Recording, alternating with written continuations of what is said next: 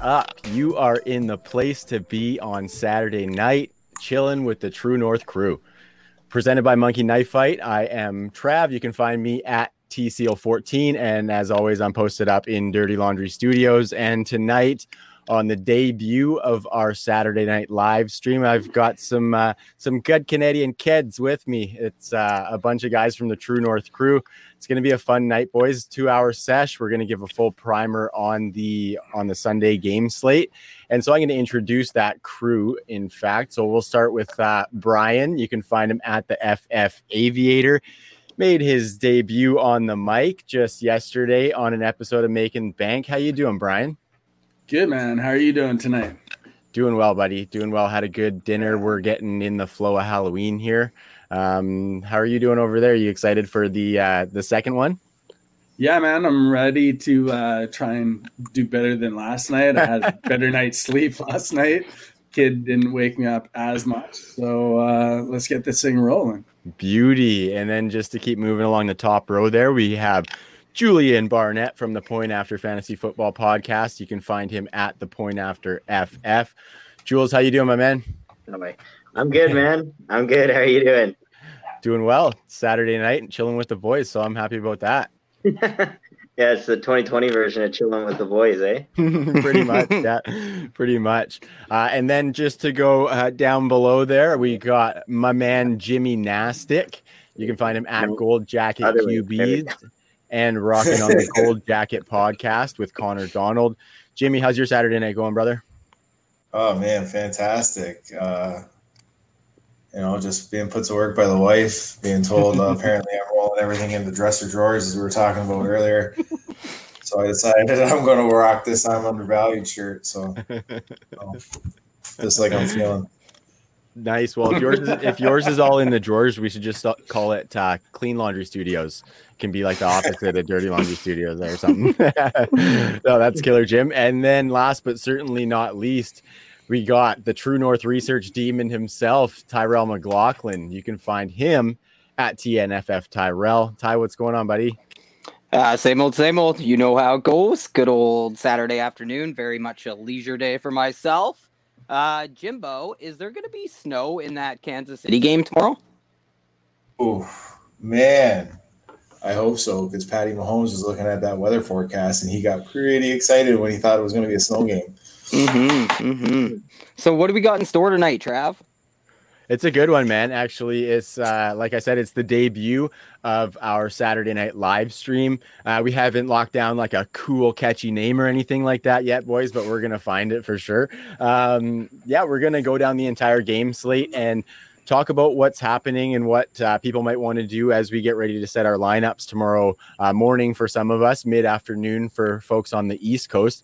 And actually, Ty, um, I wanted to kick it to you to get into that a little bit because you've done a lot of digging on the game slate and put a lot of work together for us to be ready for the show, which uh, I think we all thank you for. Uh, so, why don't you talk a little bit about some of the stuff that we're going to talk about as we go through that game slate?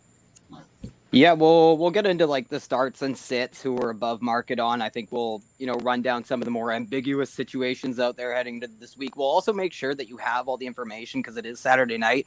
We have it all at our disposal now, so we'll you know we'll talk about the weather like we are talking about that snow game that definitely factors in you know, we'll give you the time of the game. We'll talk about the team's records against the spread. We'll talk about the point totals. We'll talk about the injuries, all that good stuff, historical matchups, how we think the game goes. But we really want to dish the information about the players, where we think they're going to fall in fantasy rankings this week. We'll talk about expert consensus rankings a lot. And if we can, you know, going forward, we'll definitely. This is trial by error. You know, we're all just kind of getting into what we want to do with this. So going down the line, I want to get into some prop bets and you know looking at players over unders and stuff like that. But for now, we'll just talk a lot of fantasy information. We'll pit some players against one another that are you know pretty close together in uh, in fantasy lineups. Like we're making decisions on these guys. And beyond that, I just I can't thank you guys enough. I really appreciate you guys all coming on and bearing with me because I know I threw a bunch of just a bunch of information on all these games in a document. We're just gonna go through it all and and have a blast. Mm-hmm. So should we should we just dive right in? Yeah, why don't you fly into her tie, kick us off? So we're going to Lead start with my and Bry guys, uh, Pittsburgh Steelers, because this is a battle of the undefeated teams. They go to Tennessee. It's a 10 a.m. game for us, 1 p.m. for you suckers on the East Coast.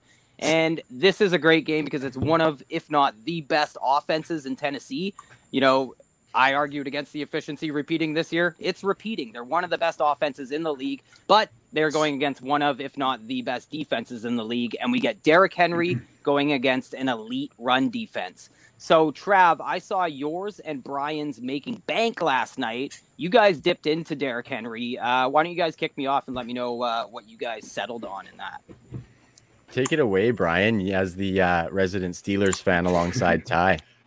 All right. Well, when we dipped into that, we looked at uh, how Derrick Henry is one of the main focal points of Tennessee's offense. There, they like to try and establish that run, but going up against Pittsburgh Steelers, they're just they're shutting down the run. They're number one against uh, giving up yards and fantasy points to the run game, and that's what they're going to focus on. They're going to go right after what they want to establish. They're going to make them beat them through the air. They're going to blitz the hell out of them, and they're going to win. Yeah, I, I think that's perfect because they might have to. Tannehill and the Titans, like they have deadly play action. That's their only hope in the passing game, I think, because they are facing our Blitzburg Steelers. They are generating pressure over 50% of the time right now. And basically, they're on pace to be a historically efficient uh, team on defense when it comes to rushing the passer. And I heard you guys talk on Making Bank that they lost Taylor Lewan. We know Tyler Conklin was lost before the season even started. So this offensive line is definitely in a little bit of trouble. So on the surface, I think this game sets up that the Steelers are going to dictate how the game goes. Yet everywhere you look, they're one or two point underdogs in this game on the road going to Tennessee. So we know there's kind of a rule of thumb, guys, that a home team should get three points, so to speak. But I want to ignore the spread for a sec. And before we even dive into the fantasy goodness of this game, I want some game picks. I know we won't do this for every game, but I want it. I just want to go around the horn here and see who you guys think is going to be the remaining undefeated team coming out of this matchup. Jules, let's go to you up top. Ah, man, this is going to be a good one. This is going to be a fun game to watch. Um, you know, my gut, my gut tells me to go with the Titans here. I just got a Derrick Henry jersey yesterday, courtesy of my buddy Pat. Um, so I, I'm rolling out all the cards here. Um, you know, uh, one thing I wanted to bring up is is the Steelers just lost Devin Bush as well, and so you know, there's we're talking about Lewan on the offensive line, but we're you know you're you're losing a huge piece in your defense there, and so um, you know I think Tomlin's a, a good coach uh, as far as it goes defensively, and I think that this game is going to be a battle, but you know I think it's going to come down to who wants it more, and I think the home team takes this one. Sorry, guys. what am I? I guess I'm yeah I'm screwing up the clockwork order here, so I'll just say I'll, I'll take Pittsburgh just because you know it, it is going to be a tough game, but I do think that they will get to Tannehill, and I do think they'll struggle running the ball in this game. What do you think, Jimbo? Oh man, give me Blitzburg. Oh, um, I think they're third against third best against uh, the run for fantasy points against. Yeah.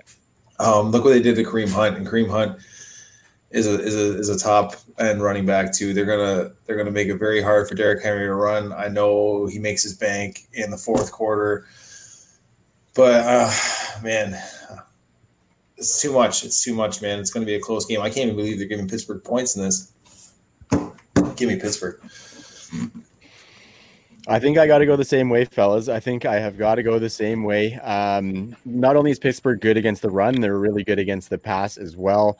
Um, and well, they've given up some yardage, but they've got some really good players. And then when you look at Tennessee, um, there are you know some deficiencies with uh, with their pass catchers. AJ Brown is obviously fantastic. Johnny Smith was looking like he was going to be out for a couple weeks, but then he started practicing o- throughout the week. So um, it'll be interesting to see if he's going. But I'm going to go Pittsburgh as well because that defense is just too good, and I think they're going to uh, kind of show their mettle and show what they've got and the, the the kind of team that we think they might be. Right, mettle, not to be confused with metal. Brian, what uh, you wouldn't dare, would you, Brian? No, no, I'm I got to take Pittsburgh here and keep Jules the odd man out. Yeah, so they're Jules, just you got a gonna- lot. Here we go. Let's You got a lot to hold over our head. Got a lot on the line here. Mhm. Yeah.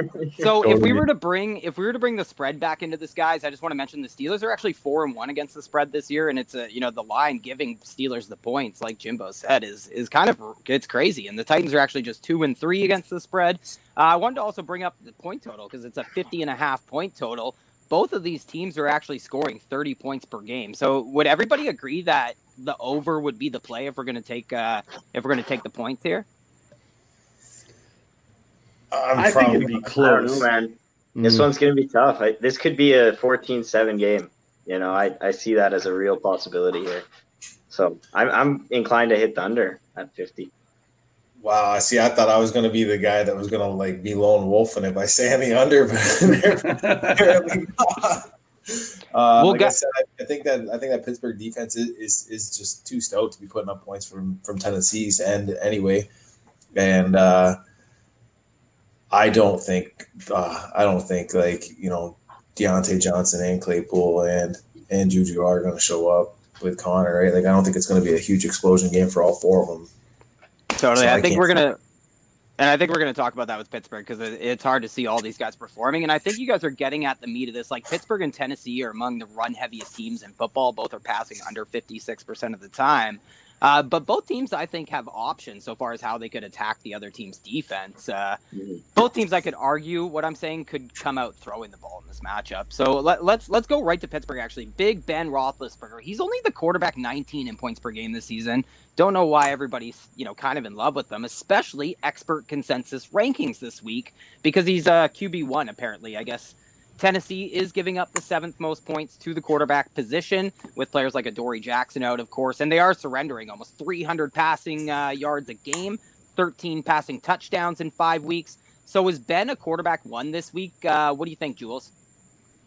It's been a quarterback one, man. That's that's going to be a tough line too. And um, you know, I, I think he can hit it. Um, I do if uh, if the cards fall right. You know, there's there's a lot on the line here. I don't think that uh, in order for the Steelers to win this game, I don't think they're going to be putting the ball in James Conner's hands and letting him um, run all over this defense. So I think they're going to have to throw the ball and.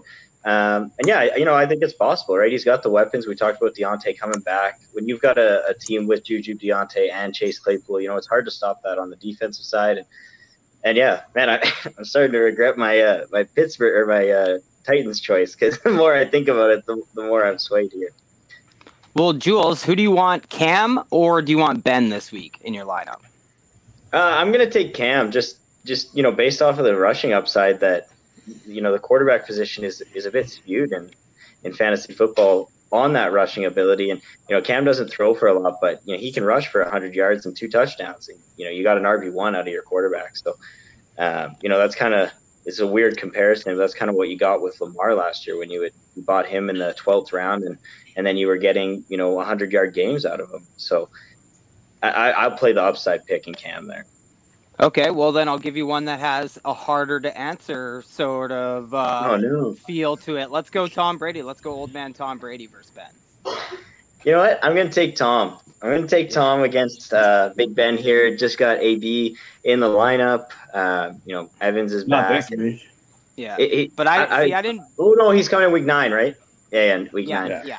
And uh, but no, I, you know, I doubted Tom Brady week four. I think it was. I he was my sit of the week uh, on our point after podcast, and he threw for uh, five touchdowns and over 300 yards that game. So I'm done done doubting Tom Brady, and you know, let, let me see what he's got. Yeah, people have been doing that for decades. Trav, I know you're a big Ryan Tannehill fan. Which quarterback in this game do you want if you have both of them in your line? Like, if you have to start one of these guys? That's a tough one because this is Because I'm not buying Jules, guys. This guy says he's a quarterback one, and then he takes the guys who are just below Ben. it is close, man. I think it's the the 12 to 12 to 10, or uh, 15 to 10 range. You know, so Yeah. No, I'm with you. What, so, what do you think, Trav? Do you want Tannehill or do you want Ben?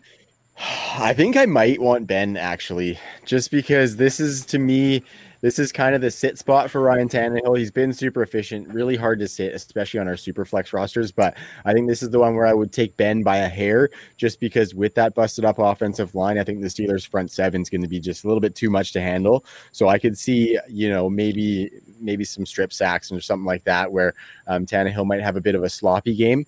Uh, so I'm going to go with Big Ben, but just by a hair because it's a that's a really close one.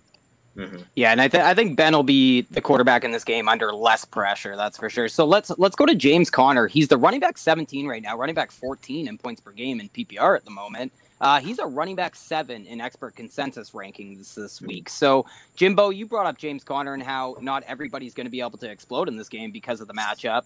Do you think James Conner is a top 10 running back the rest of the season, though? Like, do you want him or a Jonathan Taylor? How do you how do you do those kind of debates? Um, so I'm taking Jonathan Taylor, and that's just based on coming out after the bye. His matchups coming out of the bye, he plays Detroit, the Texans twice, the Packers, the Raiders. Uh, they're all top five in points allowed against the position.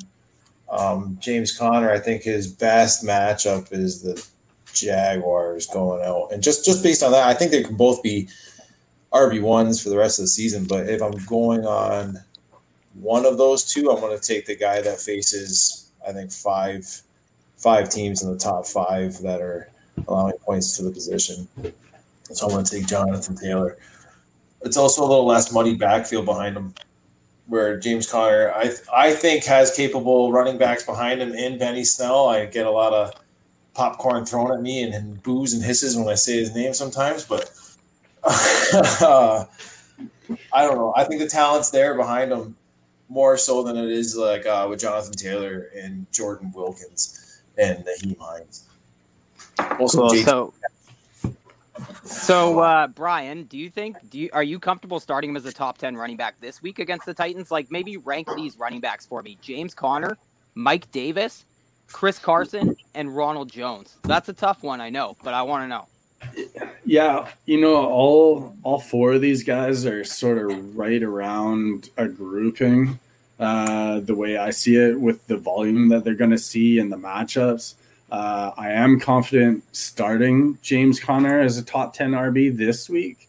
Um, but uh, I think with those four, I'd have to go. I like Carson, and then Conner, Rojo, and then Davis is uh, how I'd look at it. I know that's a little bit different than than the ECR, but uh, that's how I see this week playing out for those four guys. Yeah, I think it's interesting. It's a bunch of running backs on the road. I think he kind of laid it out pretty good there. I think you know, if Mike Davis gets some pass catching, we'll definitely talk about those other guys going forward. Um, maybe we should. We're, we're taking too much time on the Steelers. Everyone's gonna think we're we're we're doing uh, we're Homers. too biased here. Yeah. So Trav, let's get into these wide receivers. I wanted to mention Tennessee has actually allowed over 900 air yards to wide receivers in five games. Meanwhile, they've just allowed oh, just a bit over 500 yards after the catch to wide receivers. So they are one of the worst teams in terms of air yards given up, but they're one of the stingiest through uh, yards after the catch. Meanwhile, we look at Big Ben Roethlisberger, just seven deep ball completions this year. Uh, his aDOT, his time to throw, it just doesn't really suit up for them throwing it through the air. They're more of a yards after the catch team. But do we think with Chase Claypool emerging, with Diontae Johnson back in the lineup, maybe that can curve a little bit? Or do we think maybe we should be pumping the brakes on Chase Claypool? Uh, like he is the team leader, but will he be able to continue to build on this success in this matchup, or do you think we should we should start pumping the brakes, Trav? Um, I think we can. It pains me to say it, but I think we can probably pump them just a little bit. This has been a really amazing stretch that he's been on, but I think especially with Diontae coming back, he was looking like that target hog early in the season. Uh, so for me, I would I would like to see it shake out a little bit before I'm starting Claypool as like a solid wide receiver two in my lineup. Um, but as a wide receiver three, you definitely got to take that shot because although Ben's not hitting on all those shots, he is taking shots downfield, and uh, Claypool is looking like he is one of the recipients of those um, because we know Juju gets the shorter ones. Diontae Johnson can work a little bit differently as well. Um, but Claypool seems to be the downfield guy with James Washington eating up just a couple targets a game, right? Um, so I think I'm, I'm pumping it a little bit because I want to see Diontae come back. I am a big fan of Diontae Johnson. So, um, but yeah, I mean, you can take a shot because it takes one play for him to have a great game, right? Yeah, I think Jim kind of hit the nail on the head earlier when he was talking about how it's going to be hard for all these guys to hit this week. You know what I mean? But when you look at ECR, when you look at rankings, all these guys are ranked fairly high because it is the matchup. I mean, Tennessee has given up the sixth most fantasy points to the wide receiver position, just under 37 half PPR points to the position, 16 catches, over 200 yards receiving uh, allowed to wide receivers in 2020. So seeing some of these weapons ranked where they are, it, it doesn't really surprise me. Chase Claypool, for example, is a top 24 wide receiver in ECR. Uh, but he is he's the only top 30 wide wide receiver in Pittsburgh this week. Uh, and I think it would surprise people that he that he's leading the team and that he's the wide receiver 15 overall in PPR right now. Mm-hmm. Trav, you mentioned Diontae Johnson. He is back, practiced in full, but he is ranked lower than Juju Smith Schuster. He had 23 targets in weeks one and two combined. Obviously, Claypool's carved out a role since then. Mm-hmm. Uh, but ECR says he's hard to. I just think he's a wide if he's a wide receiver five technically i'm definitely interested in uh, trying to in a in a dfs setting maybe uh, take advantage of that ownership percentage. What do you, what do you think of that, Brian? Uh, I don't know. Uh, it it all depends on it if he's actually healthy coming back. You know, he he could just come out and run out and not play very many snaps. You know, uh, they could just go to Washington and, mm-hmm. and Diontae and and Juju. I I mean, yeah, tournament yeah, maybe you might have some exposure to it, but I, I'm going to limit it for myself. Yep. And so, Jules, do you what do you have any interest in Juju Smith Schuster? Since I did say he's ranked ahead of Diontae Johnson this week, he practiced in full. Yeah, I mean, in a DFS, I actually don't own any Juju shares myself, so it's it's hard for me to uh, to say I'm going to to put him in my lineup. But in a DFS, I'll take the shot. Uh, you know, I kind of lean more towards Johnson though, just for the value that you're going to get in, in the price between the two of them. You know, I think they both have similar upside. Like you said earlier, Juju's more of a, a YAC guy. He catches it short and he has to take these, and Diontae can kind of work all over the field. So I think, I think there's a world where Diontae can have a hundred yard game, but I, I have fears that uh, Brian does as well. You know, he comes out, he plays 40% of snaps, and they're just getting him back into the groove. So I'm not putting him in any of my lineups unless it's DFS. So, do you guys think uh, maybe I'll go to you, Jimbo here? Like, who do you want rest of season between Juju Smith Schuster and Diontae Johnson? And do you think either of them Ooh. would be in your top 30 rest of the way? That's a close one, man. Yeah. Man. I don't think either one, I'd have to look real close, but I don't think either one's cracking the top 30. Um, I want to I want to take the cheapest one because of the, the the truth is Ben Roethlisberger can still air it out for 300 yards a game in any given game, and if he is, it's not one guy getting it. So there's going to be spike weeks with any one of these guys that you're grabbing. I think they're both good good assets. They're both very talented wide receivers. So in the case like I do with New England Patriots running backs, I want to take the very cheapest one that I can possibly get for the rest of the season. Hey, yeah, you think I you think I could jump in for a sec? Because I actually want to ask you the same question because it's it's looking like the writing's on the wall for Juju that he's probably not going to be back in Pittsburgh. So mm-hmm. you, as somebody who I know studies the Steelers very closely, is he somebody who you think they might be trying to phase out of the offense to get these other guys in there? Is that something that you think they might be doing, or is it just kind of happenstance that he hasn't necessarily been the producer? Well, I think Bry guy mentioned the name I wanted to mention, and that's James Washington. You just you know dicks up the whole program here really because you know if if we could let other people get those deep targets and let Juju just kind of eat underneath, I think it would be fine. I think he he definitely is having that season though where he's either not he's going to price himself out of Pittsburgh if he has a mm-hmm. decent season and if not then there's just no reason to keep him with Diontae Johnson and Chase Claypool looking like the future of the wide receiver position there who both you know can operate in almost every way whereas Juju he does have that touch of one dimensional uh, he has that vibe to him, right? But almost, I also want to mention that almost 30% of his points this year in fantasy have come just on his three touchdown receptions. So it's kind of mm-hmm. been different this season where he just hasn't been able to compile anything, let alone yards after the catch. And really, he's just only made his fantasy points on touchdowns this week. And I think Jimbo might be right that it, it it's might be overly optimistic to have any of them in the top 30 uh, when it comes to value when you're looking at trades and stuff like that because of their you know stability in your lineup. Uh, and mm-hmm. speaking of top 30, maybe can I just move on here because I have Eric Ebron on my note sheet. He's the tight end 26 right now. ECR has him as the tight end 12 against the Titans. I mean, they've allowed four touchdowns to the position in five games, but I don't really buy that the matchup is so good that Eric Ebron is twice as valuable than he has been all season. Does anybody want to make an Eric uh, an Eric argument before I move on to the Titans, or should we just? Yeah, I see a bunch of heads No. going For back me. and. No, I mean, I don't want to only be caught on that trade. I won't catch that one either. he could he could potentially get a touchdown or one of those deep up the seam, but it's so low volume that you're just praying and you're like totally expecting a zero. So that's not something I want to get involved with for sure. Yeah, it's definitely it probably has something to do with that 50 and a half point over under with both teams scoring 30 points per game this year. Uh, One of those teams, the Tennessee Titans, throwing 30 points per game. Uh, equally surprising as the Steelers, in my opinion. Trav and I were joined by Nick and Danny B uh, earlier this week. We talked Titans pretty extent, uh, like we we really hammered into them. So everybody, I encourage them to check that out. It, it Mhm. kind of lets us go lighter on this side. I think Tennessee is an easy read as far as who slots in where into our fantasy lineups, anyways. So let's start with Ryan Tannehill, who we talked about in the context of being right at that cusp of quarterback one territory. He is dominating via efficiency. Obviously, he's repeating on some of that unrepeatable stuff. I mean, he has four touchdowns in three of his five games. Four more touchdowns in three of five games this year. Uh, the thrill of Tanny is the quarterback six right now in points per game. So shout out to Will Harris there. But Mhm. is this the real first test, boys? Because Ryan Tannehill's five opponents are all in the top half of the league in fantasy points allowed to the quarterback position. Meanwhile, the Steelers have been the sixth toughest against signal callers. So, how I want to pose this question, I'll ask you, Jim. Do you think Ryan Tannehill has put enough games in this Titan sample to the point where we're labeling him as a stud? Like you got to start your studs. Is Ryan Tannehill in that in that category? He is because of where you took him in your drafts, and especially in Superflex. I don't think you have too many options to to be benching him. Uh, at least the average player does doesn't anyway. Um, but I think I think Trav hit it on the on the nail where this is this is where he's going to start the pumpkin, where he is going to start to face a little bit tougher defenses. But you have seen like you've seen him produce. I just think you're going to see more reliant on the run game maybe going forward. But like I said, where you took him in super flex drafts and, and startups, you have to play him.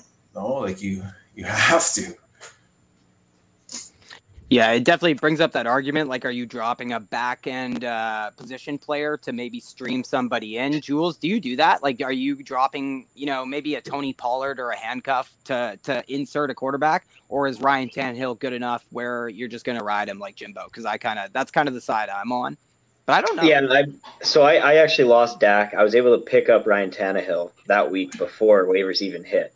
So I was able to, to, to you know, snag him. I was happy with that. But, you know, I'm looking at this week and I'm looking at my waiver wire options. And, you know, I just think, I think the upside's there with Tannehill. Uh, I kind of think he's, he lands outside the top 12 this week. I think he can be in that 18 to 12 range. And, but, you know, like you guys said, this is a great defense. I think they're going to get pressure to him. And, um, you know, they're if they want to win this game, that's why I think it's a low scoring game on the Titans side, is that they're going to dictate the game with the run. They have to. If they want to win, they need to get first downs. They need to control the clock and and you know not let the Steelers offense be able to throw for 300 and, and put up points because their offense is going to be able to to do that against this this Blitzburg defense. So Yeah, and I, I, I think that's sorry. I didn't even answer your question. I'm sorry. I, I don't stream anymore because I have too many leagues. I can't focus on it. So I just, mm-hmm. I just get one and I just let her ride. Correct answer. Yeah. So I, I think you're really on to something there. And I think running the ball will also allow them to get their play action going, which has been the story of their season so far. It's just crazy that Ryan Tannehill has more passing yards on play action than he does not on play action. It's That's nuts. But, you know, Yeah. the run sets up So- the pass, right? It's age old And so to do that, they're going to use Derrick Henry. You touched on him a little bit. We don't have to spend too much time on him. He's top five running back right now. Only Jeremy McNichol, like Jerry McNick, uh, Jeremy McNichols. Yeah, Nailed it. yeah. Thank yeah. Um, There you he's the only healthy guy in that backfield. He actually might be the sneakiest handcuff in fantasy football right now. Uh, but I, I just That's think the call. strength for strength will be the. It'll be so fun to watch. Henry is the volume king at running back right now. The Steelers have allowed the fewest carries to opposing running backs. Henry led the NFL in rushing last year, does again this year. But the Steelers have allowed the least amount of rushing yards to running backs. And Derrick Henry, he doesn't catch many passes. Meanwhile, the Steelers have allowed more fantasy points to running backs in 2020 via receiving work than they have via rushing production. So, does anybody want to hop in and argue that Derrick Henry is not a running back one in this tough matchup? Or, or the pass catching. Does anyone want to touch on that? Because maybe we could see him in a pass catching test here in a game that Tennessee could lose. I think the pass catching is still. Oh, sorry, buddy. I, I was sorry, just going to say that I think that the uh, the pass catching is still going to be the probably low volume. Um, what we might see though is Derrick Henry break off one of those big receptions like he gets from time to time. It seems like he doesn't get a reception that doesn't go for 70 yards. They're just few and far between or something like that. You know, it's uh, it's uh, he's amazing when he gets out in the open field. They just don't put him there. It's that screen um, game. Yeah. Mm-hmm. It's it's going to be interesting too with some of their other guys banged up and all the COVID that's been seeping throughout that bloody roster. But um, I don't think the pass catching is going to be there to answer your question, Ty. And I would say that he's probably probably in the back end running back one just for that touchdown upside. Because if they get into the red zone, he's been a beast there. He's converting um, converting a lot of those. He's got the most red zone attempts in the league. And uh, yeah, he's a beast in the red zone. So if he gets there, he'll get the touchdown, and that can get him in the top 12. But without that, I don't think so. So nobody may believe me here, but I triple checked this. Last week was the first time Derrick Henry saw more than three targets since week eight of 2016, half a decade ago. I know, isn't that wild? Three targets. That's all we're all we want is four targets, Derrick Henry. So speaking of low volume, let's go to AJ Brown. He's scoring over 17 and a half points per game in PPR right now. That's a top 12 wide receiver in limited action, I know, but mm-hmm. ECR has him as a back end wide receiver one, or sorry, a low end wide receiver two wide receiver 13 in expert consensus rankings this week. The wide receiver position is the target if you have a play. Uh, I, I, like I like targeting the wide receivers against Pittsburgh is what I'm saying. If you're going to target any position group, they're bottom 10 in fantasy points allowed to the position, and they're giving up 20 targets a game to wide receivers. Seven touchdowns have been scored against the Steelers by opposing divas. So for this week and going forward, I want to know. I'm going to throw to you, Jim. Are we buying or selling AJ Brown as a borderline wide receiver one? Oh, I love AJ Brown. I love AJ Brown. I'm on I'm on the minority who thinks he's better. I thought he was the better Ole Miss uh, wide out over DK. So did Ty. Um, I did, but out. now I think it's tied, boys. It's the volume. I get it with DK. It's the volume. We're talking about AJ Brown. Uh, so yeah, I mean, I do. I, am buying. I'm buying him, man. If, he's expensive, but yeah, I'm buying him up. I love him. He's efficient. I wasn't buying into the efficiency. Uh, I thought he would definitely have a drop off this year, but I mean, he just keeps balling, man. Like, what can you? you give the guy the ball in his hands and he makes plays. And the best part is, is he doesn't have to be the the face of that franchise with with Derrick Henry there. So I think he does rely a little bit on stack boxes. Yeah, definitely, and uh, that's uh, that's kind of my point. Why I ask if we're buying or selling him uh, not his production, because the market really does love AJ Brown. But I don't know if I can get him inside that top 12 because of guys like DK, like you mentioned, because of guys like Allen Robinson, Adam Thielen, just for 2020. And I, I just think it is a pretty, it's a run first unit. And you, you, you hinted at the uh, strength of schedule coming up. It's, it's pretty ugly. Um, having said that, I mean, I say he isn't a top 12 wide receiver, but what's funny, guys, is AJ Brown's been a top 12 wide receiver both games coming back from injury here. But I wanted to point out that he actually has three touchdowns in those two games, only 138 receiving yards. So after he broke the outside wide receiver mold, as well as breaking some yards after the catch per reception records last year as a rookie, uh, AJ Brown is kind of getting it done in the red zone this year. I think it's really interesting. So I think volume is what has to kind of even out for AJ Brown. I mean, he became just a second wide receiver last year in the last decade to finish top 24 at wide receiver on less than 85 targets. And it really was just all yards after the catch. So I think it's interesting that the catalyst for the hype this year has been touchdowns because the yards haven't been there. But we do know that Tennessee is one of the best teams in the red zone. Uh, but rant over. I want to hit Jonnu Smith, guys. Does anybody have any interest in Corey Davis or Adam Humphries, though? Maybe Kalif Raymond has a, a big play here or there. Uh, anything there, or should we should we move on to uh, Anthony Firkser's human hand grenade? I, I don't mind. I don't mind Adam Humphries. Yeah, especially with the bye weeks right? Like, I, I, find myself uh, being being stricken by the bye week of uh, a lot of Minnesota Vikings, and I'm definitely taking shots with Adam Humphries. I don't see why not. And Jules, you like Humphries too?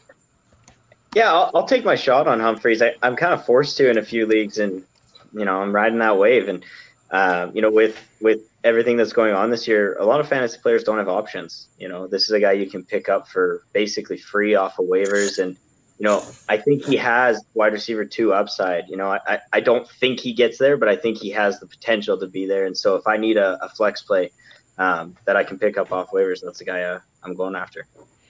Just a quick note on Adam Humphries there is he's played in four games this year and hasn't had less than six targets in any of those games uh, with or without Corey Davis. So he is getting some of those looks from Humphries.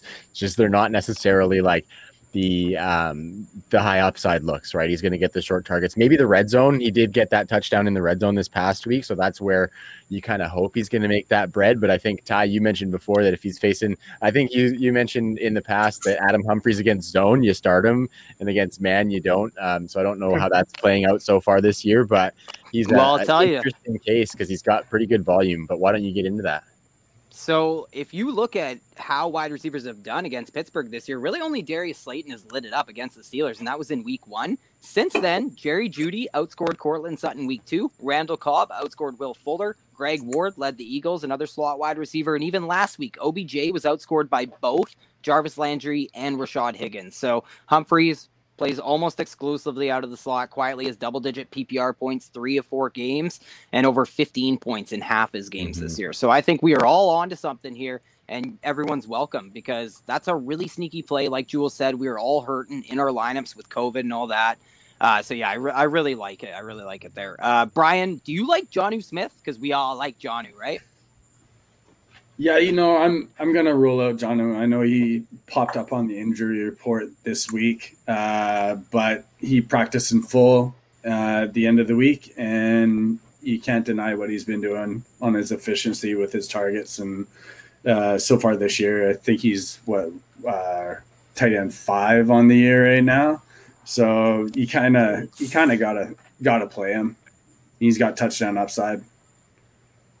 So Travis, rank these guys for me: Hunter Henry, yeah, Noah Fant, and Jonnu Smith.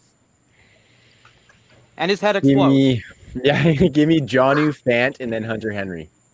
Jonnu Fant, Hunter Henry, eh? Yeah. Anybody else want to hop in on that one? I think just with the uh, the strength of schedule for the rest of the season being so tough for Jonnu, I actually like Fant with the volume of how much they're going to be passing and his schedule coming up. And uh, I go Fant Henry Jonnu. I'd, I'd, trade away Jonnu right now if I can get a good price. Damn, yeah, so that's, I, I actually I actually don't hate that take because if he, it yeah. starts this week, boys, they play a team who's no, throwing good. a ton of touch. Yeah, like I know that Tennessee throws a ton of touchdowns to the tight end position, but you know Pittsburgh's only allowed one, two tight ends this year. So I actually really like that take. I think those are three guys that we should be targeting in trades uh, at tight end, though. Uh, whether whether it's Jonnu trading away, Noah Fant trading for, and I think Hunter Henry's another guy we should be trading for. Uh, so, everybody, let's move on to Seattle and Arizona, the game that was flexed to Sunday Night Football over the Raiders and Buccaneers game, yeah. uh, over the San Francisco 49ers and New England Patriots game. The people want Russ, the people want Kyler Murray, and they are the quarterback one overall in points per game and total points, respectively. Uh, it also presents another wrinkle. Uh, does anyone know what, what's going on with Nuk Hopkins right now? Um, Please stand by. I'm just looking at the uh, the practice reports. Nuk Hopkins was a limited participant. It doesn't look like he has been ruled out as of yet. Um, so he could have he could have not practiced all week and still been a possibility to play. I think. Yeah, absolutely. Yeah. He's still he's still ruled as questionable as of right now. He's just questionable. So, um, yeah. So maybe let's tough one, man so maybe let's save that for what let's get into Nuk in a bit about the complex of having to start guys uh, or start a stud who is playing in a Sunday night football game. I want to talk about these teams though, because both these teams have made us some money this year, boys, against the spread. The Cardinals Uh, when we look at this Cardinals Seahawks matchup, I think a lot of people immediately think that Seattle should be a heavy favorite here. But the Cardinals beat the Hawks in Seattle last year in the most recent matchup, and Kyler is one and one against the Seahawks. But on the other side of that, Russell Wilson, who has forced all of us in the Pacific Northwest to no longer refer to the Seahawks as the Shithawks, but Russ has lost, and that's because he's, he's done things like lost just once in eight games on the road against. Speak for yourself. It's just incredible. so definitely, when I'm talking to my friends, they're still the Shithawks uh, because all of our friends, me and Trav, Yeah. usually are Seahawks Sick fans of for sure. Sick of it, Ty. I'm sick, of it. I'm sick of it. So 56 point over under. That's the second highest on the week, and the it's just three points that the Seattle Seahawks are getting. And like I said, the records versus the spread are off the charts. These teams are eight and three combined against the spread. And I'm just going to dive right into Russell Wilson, the quarterback, one scoring almost 30 points per game, on pace for what the second best fantasy football season ever. 50 points more than Lamar Jackson last year, for context, and he's on pace to break the touchdown record. Uh, Russell Wilson is not on pace to break his career high in pass attempts, though. So is Russ your quarterback one the rest of the way, Brian? Like over Mahomes, over I, I. I think he has to be with Yeah. what he's doing right now. His schedule's good going forward, and that defense it's it's allowing us uh, so much against it that just forcing Russ to cook. You know, he's pushing the ball in most of the matchups, and it's it's hard to bet against him. You know, people talk about oh you can't keep up this efficiency every year basically. You know he let us down at the end of last year a little bit but every year he's got a good efficiency. So how can he how can you bet against him to continue what he's doing Yeah, that's also perfectly put. Like his touchdown rate's a little ridiculous, but so is his career touchdown rate. So I think the difference Yeah. between these teams, the reason the spread is so low is exactly what you nailed on the head there, Brian. The Cardinals defense is just much better. You know, they did just lose Chandler Jones, uh, but you couldn't tell last week. They were just sending everybody to the house. And holy mother of God, boys, I think these two teams, their best pass rusher is a safety. Jamal Adams for Seattle and Yeah. Budda Baker for Arizona. Tell me I'm wrong. Good point. Yeah. Um, my point No. is Arizona has been the seventh toughest against quarterbacks this year in fantasy. Signal calls are scoring under 17 and a half fantasy points against the Cardinals, and Russ has over 25 points in every game. And that's that's kind of a theme in this matchup, like how Seattle is a mattress versus the pass, like Brian was getting at, and Arizona isn't. So let's talk about the running backs here because Chris Carson has kind of suffered a little bit when it comes to the rushing production. I mean, he's a top 10 running back in PPR, and he has flashed some pass catching. He's scoring 20 points per game, uh, despite seeing under 20 touches per game. So, Jules, do you think he is a top 12 running back uh, in this game against a team who can keep the game close finally? And do you think that this pass match, uh, this pass catching can kind of continue the rest of the season for Chris Carson? Yeah, Chris Carson's really impressed me this year. Actually, man, I, I took him in our, our staff league, and, and it's certainly paying off as you know as my RB two there. And um, you know, th- this is the guy who doesn't actually. I've always thought of Chris Carson as a player who needed a lot of volume because he runs so aggressively and kind of wears down defenses. But um, but you know, he this year he showed me he can get it done on ten touches a game because he is getting involved in the passing game. He's you know, and Russ hits him on those seam routes, on those those short out routes, and you know, and then they're using him in the screen game as well. So. Um, you know, I don't think he, he's a volume play, but I'm I'm comfortable starting Chris Carson as a top 12 quarterback and seeing where that goes. Or as I a think running- not not a quarterback. Don't start Chris Carson as your quarterback. so funny. I reverse jinx you. Reverse jinx. you. Yeah, there you show. go. Super flex. So I, I think that was really well put because I also think we need to kind of the only monitor in this backfield right now is who is the running back two behind him because uh, you know I want to know just in case uh, Chris Carson was to go down or something like that. I want to get into this passing game though, boys, because Antonio Brown signed with the Buccaneers, and the biggest winner in that, the only winners really, are Tyler Lockett and DK Metcalf. So uh, I'm gonna ask you, Jim, does this lock in DK Metcalf since you hate him? Into top five territory, and what about Tyler?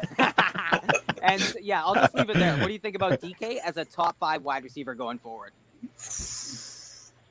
I don't have him top five, but I have him top ten. He's He hates. He's sitting at Um, the, the, ah man, it could be like Detroit when, when it was Kenny G and Marvin Golladay last year, where they were both feasting in the red zone, where it's Lockett and, and DK. I can see it because they got a better quarterback, and Russ Russ is definitely cooking. But fact of the matter is, they do have toe drag swag there, Tyler Lockett, and he doesn't seem to be getting any fucking respect. I don't hate DK, I just love Tyler Lockett a little more than consensus. That's the difference. I have I have a top eight going. He going gets it from us, Jimmy. He gets the respect from us. Very respect. So what do you think, Trav? Yeah.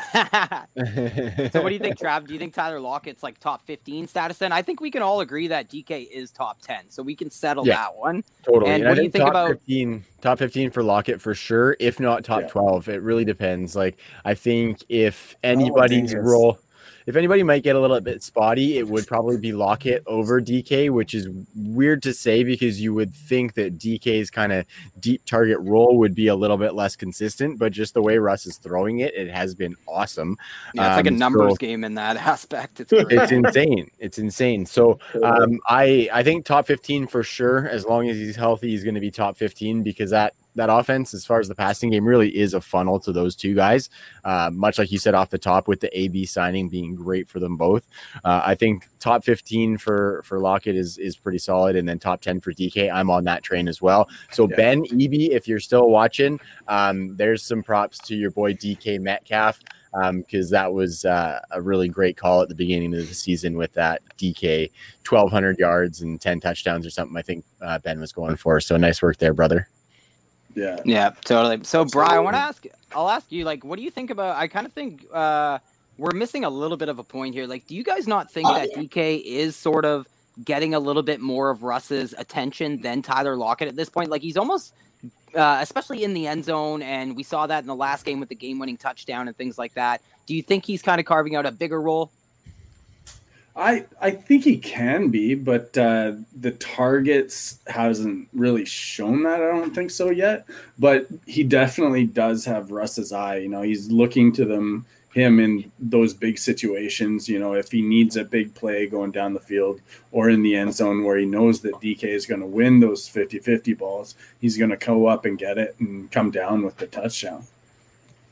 Totally. And I, I like that you mentioned, Trav, that Tyler Lockett could be inside the top 12. These guys are both wide receiver ones in PPR right now. And uh, I think wide receiver 11 for Tyler Lockett in points per game, tied with our boy AJ Brown, we are just talking about. So I wanted to mention them in the context that Arizona has been pretty good against wide receivers this year. They've allowed the 13th most, uh, sorry, the 13th most catches though. So if it's a, a heavy target game for Tyler Lockett, because I totally agree with you guys. Like this could recoil really quick to where they're both right around that top 12 mark instead of one guy at top five, one guy top 15 ish. Uh, I think it could, you know, come back and meet in the middle there for sure. But I wanted to ask you guys: Do do you have any problem? I'll go to you, Jules. Uh, do you have any problem starting both of these wide receivers in the, or any wide receivers in the same offense in the same fantasy lineup, like a DK Metcalf and a Lockett, or an Adam Thielen, Justin Jefferson? Yeah, I think that's a great question, uh, Ty. I, was looking before this actually, and you know the Vikings have two top five wide receivers in full PPR right now. You know that's that's crazy. Of course, I'm gonna you know if, if I had those guys on my team, I want to start both those players. So you know I, I I'm actually in the in this situation where my wide receiver one and two are DJ Moore and Robbie Anderson, and so you know I've been rolling that out every week, and it hasn't worked every week, but it's you know it's definitely worked this week. And if you have a situation or last week, sorry, but if you have a, a situation where you've got DK Metcalf and Tyler Lockett, you know I'm rolling both those guys out every week. I'm not worried about the matchup because they have Russell Wilson throwing them the ball. Absolutely. Okay, guys, I'm going to go right into the Arizona Cardinals. We're going to go to the desert here. I'm going to start with Kyler Murray, who is the quarterback one overall right now by those sophomore quarterbacks who were high draft picks the year before. Uh, like Russ, we could argue for Kyler as the best play at the position in week seven. Kyler has just a, a, one of the juiciest matchups, like Brian alluded to, uh, of the week. Seattle's allowing over 25 points per game to quarterbacks, and Kyler is scoring over 25 points per game. We might have noticed that the rushing production is really up from Kyler Murray in 2020, notably the touchdowns. And me and you, Trav, we really talked a lot about the positive rushing touchdown regression uh, he had coming, particularly at the goal line this season. So Kyler has turned into kind of an unstoppable force in that area of the field in his sophomore season. Seattle has also allowed three rushing touchdowns to quarterbacks in five games. So you guys feel free to add anything on Kyler or maybe uh, uh, Jimbo, just roll right into Kenyon Drake if you want, because gamers want to know if Kenyon Drake is starting to be locked into the running back two in our lineups or what. Hey, real quick on Kyler, boys. Kyler was just to um, kind of highlight some more True North content. Josh Smoky Hell Nelson puts out the Puff Puff Pass weekly, and Kyler was one of his quarterback puffs. And I missed it a little bit before, but Jonnu was actually one of his uh, tight ends passes. Um, so just a real quick mention on Kyler there. That was one of Josh's puffs for the week. So uh, keep an eye out for Josh. He's nailing those puff puff pass articles every week, and check out TrueNorthFFB.com for that. But Jimmy, as I so rudely interrupted, why don't you take us into old Kenny Drake? Oh man, so oh man, I'm not a fan of Kenny Drake. I've never been. That's, that's how I feel, Jim. nobody is. That's why I'm asking, guys, because nobody is right now. Yeah. No, um, I wasn't. I wasn't drafting him. I, I, took the swing and a miss with the Joe Mixon on the Joe Mixon Kenny Drake debate. Apparently, the answer was neither. But um, uh, I'm seriously, if you have them, I'd be looking to. I've been telling everybody who's saying they got Kenyon Drake, like he very sellable right now. I'd be looking to. I'd be looking to trade him. He's. I wouldn't be. I wouldn't. I wouldn't. I have no confidence in playing him. I'd be starting Gio Bernard over Kenyon Drake wow. this, this week. I'd try well, and buy him cheap.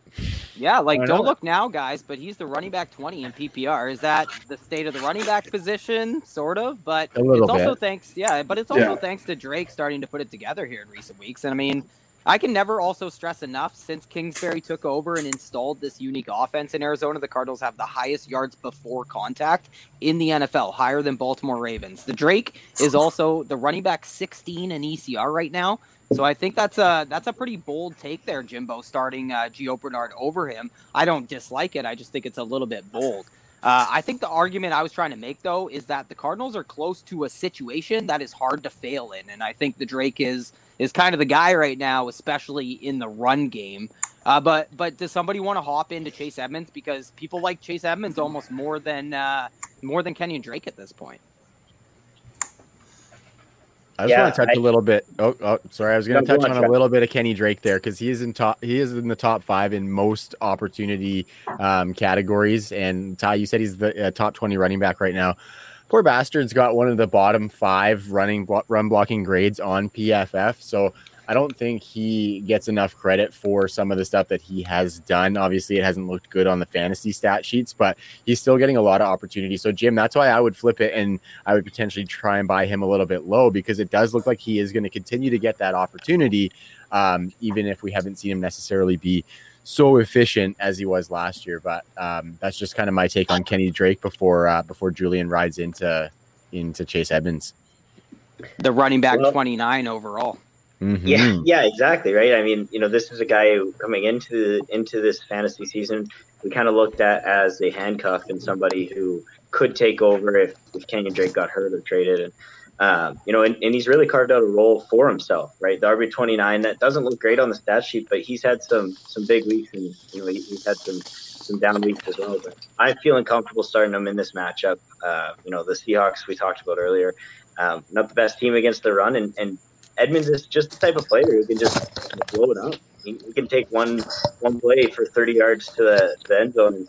Uh, you know, I think Drake can do that as well, but it, it, hasn't happened. You know, it happened garbage time last week, and then when they get into the red zone, then Kyler's taking a lot of those touches, yeah. and so that's my concern with Drake. And you know, I traded away Drake in, in a dynasty and kept Edmonds, and am now starting Edmonds as my RB two, and just rolling with it. So so you kind of answered my next question. I wanted to ask somebody if he is an RB two, and I think it's hard not to consider him in that RB 2 mm-hmm. or flex spot, right? And for ECR this week, I mentioned he's a running back twenty nine overall. It's also where he ranks in ECR this week against Seattle, uh, and he does have three games.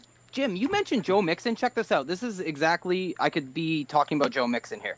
He has just three games as a top twenty four running back this year. So Chase Edmonds and Joe Mixon both been RB twos the same amount of times this year. But I wanted to mention that Edmonds has scored a touchdown in all three of those games. But you you you alluded to a lot of what I wanted to say, Jules. Like there's so many positives to point to with Edmonds' peripherals. Like he's 12th in mm-hmm. targets amongst running backs, 13% yep. of the Cardinals' targets. And when we are setting our lineups, like we're we've kind of talked about this already tonight. There's a litany of running backs lost from fantasy rosters. So uh, yeah, our, so everybody's pretty comfortable starting starting him in their flex, right? Like, what do you guys think about yeah. this? Like, uh, who was it? I can't remember who didn't like Diontae Johnson the most, but I wanted to ask, what do you think of somebody like that, like a Chase Edmonds versus a Diontae Johnson in your flex spot this week in a PPR league?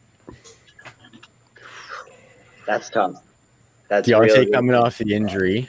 I. The Cardinals are going to have to keep up in on the score sheet with the Seahawks because the Seahawks are going to be able to score. Um, so you know the the rushing opportunity might not be as huge for Edmonds but he could capitalize on that with efficiency. I think give me Ed- Edmonds just because of Diontae's injury and the other pass catchers who have emerged, but I'm not sure about you guys. But I would start Edmonds, I think, even though in a normal situation where Diontae's been healthy for a couple weeks prior, I would probably go Diontae. Really in the same way, Trev, yeah. just by a hair, but it's hey, injuries and pains me. To, I would take Diontae on that. So we're yeah, you know, I think I might lean Diontae on that one as well, just for the upside in a PPR league. Uh, for the floor, I think he does have a higher floor than than hmm. Chase Edmonds. Uh, Brian, what do you think about Josh Kelley or Chase Edmonds this week? Uh, I Smokey's going to hate me on this one. I'm taking Edmonds for sure. you know, it, I feel bad uh, too, but if if, if Seattle's going to be beat, it's going to be through the air. They are actually pretty stout on that uh, defensive line there against the run, and against you know Arizona's offensive line, they're uh, they're graded higher uh, on PFF, and you know Kelley just hasn't looked good the last few games. You know I'm gonna I'm gonna take the chance that Edmonds can take a couple of those passes that he's going to see the targets out of the backfield and go for high yardage and maybe a touchdown.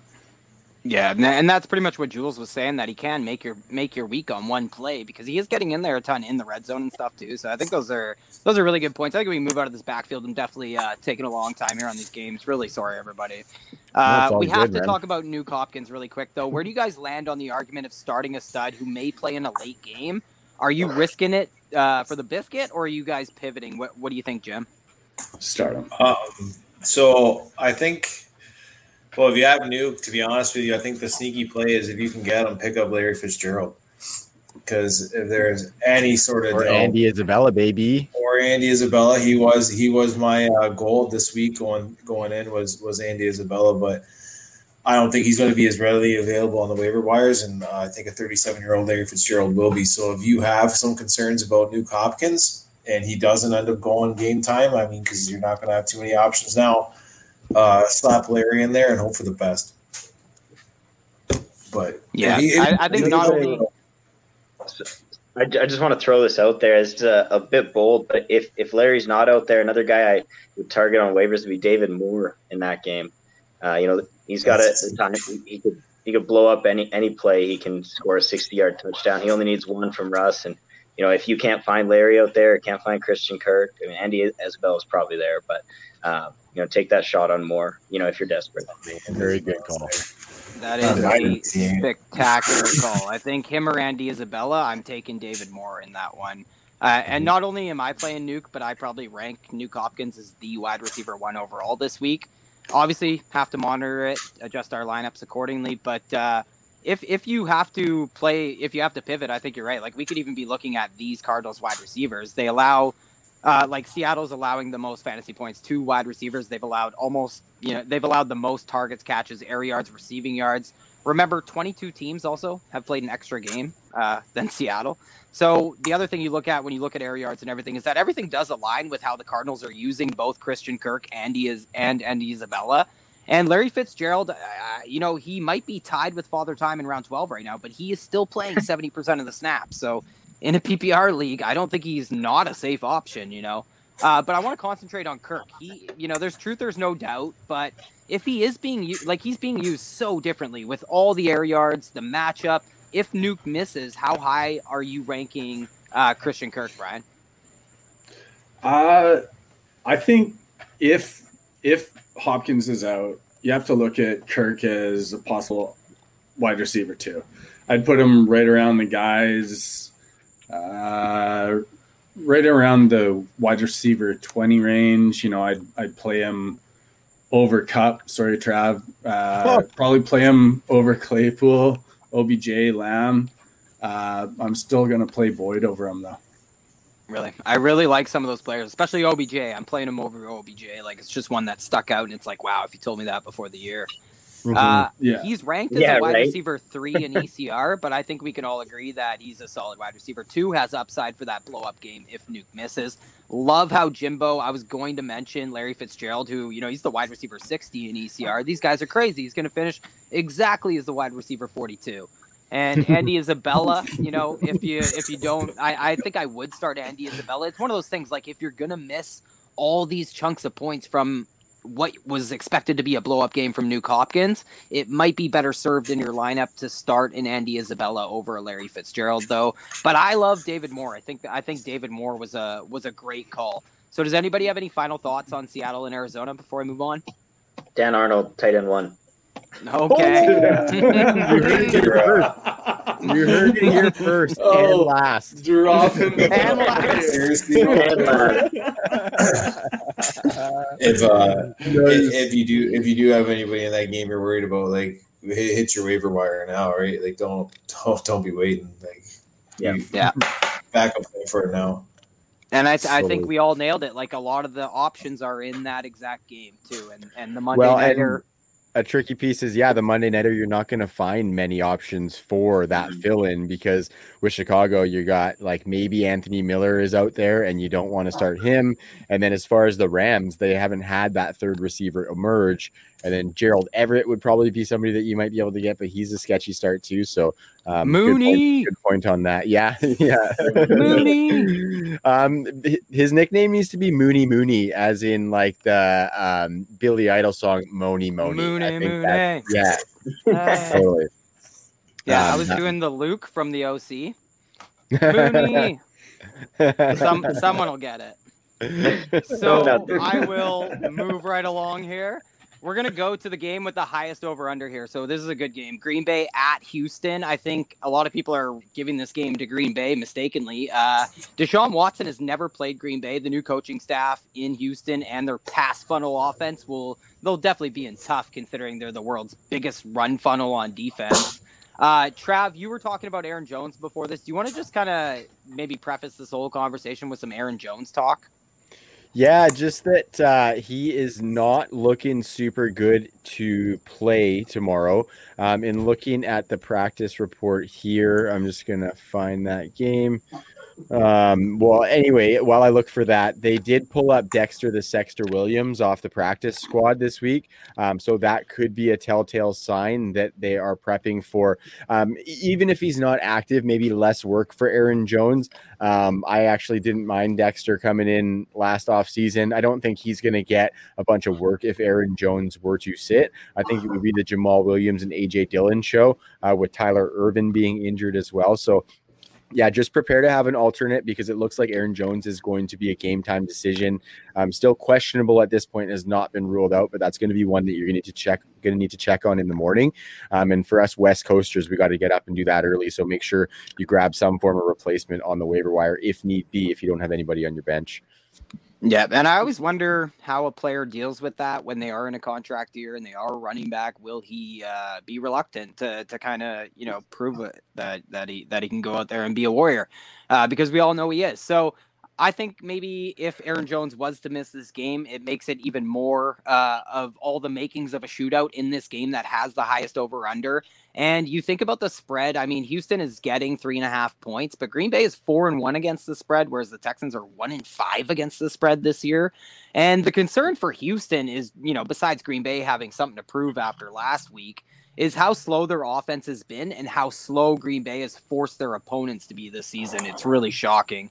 And of course, the elite rushing team in the Packers facing the Texans' league worst run defense. And I know if Aaron Jones misses, we have to scale that back a bit, but you also think it's pretty interesting they call up a Dexter Williams and they want four running backs active. I think that's pretty Mhm. pretty interesting. And I think turnovers could be an issue in this game because of uh, just Deshaun Watson being pretty poor under pressure this week. But I also want to see what happens with Green Bay because we have David Bakhtiari, Lindsay. We, we have some offensive line pieces in Green Bay to, to monitor as well. But I'm going to start with Houston with their signal caller, Deshaun Watson. He's quarterback seven on the season. Uh, he also has 57 points in the last two weeks. He's starting to heat up. And as a passer, I think it's awesome that not much has changed without Nuk Hopkins, in my opinion. So I don't know does anybody is anybody scared enough of this Packers matchup to deviate? No, I think Deshaun Watson's ability to get uh, get away from pressure. Obviously, he I think he puts himself into shitty situations sometimes when he does that, but he also makes freaking magic sometimes when he does that, and um, that has kind of showed with their crappy offensive line, and he's still maintaining that fantasy value. So I'm not really shying away the matchup for Deshaun Watson myself. What Trav rest of the season? Do you want Deshaun Watson or do you want Josh Allen? I think I want Josh Allen. Yeah, I think what it's about just you, Brian? yeah. Yeah, I, I I think I want Josh Allen as well. You know, I I look at uh, Deshaun Watson as you know he's got a great talent, but he's probably more of a top twelve guy. Uh, but he's he's got the hardest strength of schedule remaining for a QB. You look at some of the matchups that he has, you know, remaining, and uh, what is it? He's got uh, right leading up into the playoffs. You know, Indy, Chicago, uh, and then Indy again, and it just it looks tough. You know, it's it's going to be a tough sledding for him. Yeah, Indy has been just punishing quarterbacks in fantasy Mhm. football this year. I know they're they've had some cake matchups, but it's really impressive what they've done, especially the Bears as well. Uh, Jim, what do you think about these two quarterbacks in this matchup with the highest over under? Do you want Aaron Rodgers coming off that game, or do you want Deshaun Watson? Like a cash DFS lineup, who are you starting? Oh man, cash DFS lineup. Give me Aaron Rodgers. That's funny, yeah, because you're gonna go a little safer. So yeah, I gave you such a cop out there. Not fair. Speaking of not fair, guys, David Johnson pass catching. Ugh. Uh, so he is the running back 21 right now in fantasy. He's the running back 13 in ECR this week. Do you guys agree with him being a top 15 running back this week? I don't know. I don't see how that happens. I really don't. Like Josh Jacobs is below him. He has a very tough matchup. No offensive line, by the way. Mhm. Yeah, I But mean, but David, actually. Did, did you guys see that? I saw everybody other than Richardson is able to play. oh For really? the Raiders? Yeah, I, I read that Oh, report this morning. They've all been reactivated. Wow, I did Yeah. not see that.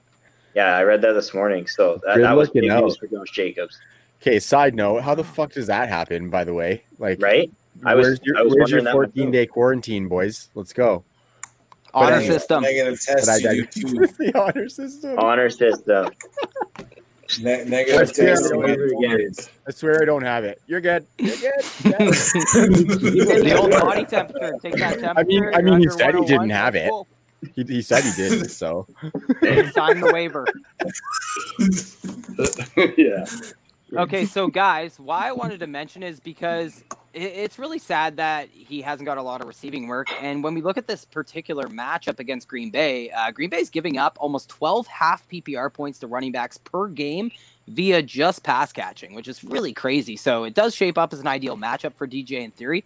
But I wanted to mention DJ has zero games this season with over four targets, no games with 32 receiving yards, and he has zero games over three catches this year, and he has one or two catches in five straight games. So this is David Johnson, of course, and also week one was DJ's only game, hitting 14 PPR points this season, uh, which is something to know since he is ranked as a borderline running back one in ECR, and I think we are all kind of fighting that one. So does that leave room for some Duke Johnson? Is he in? Is he? Does he have some flexual healing potential for people this week?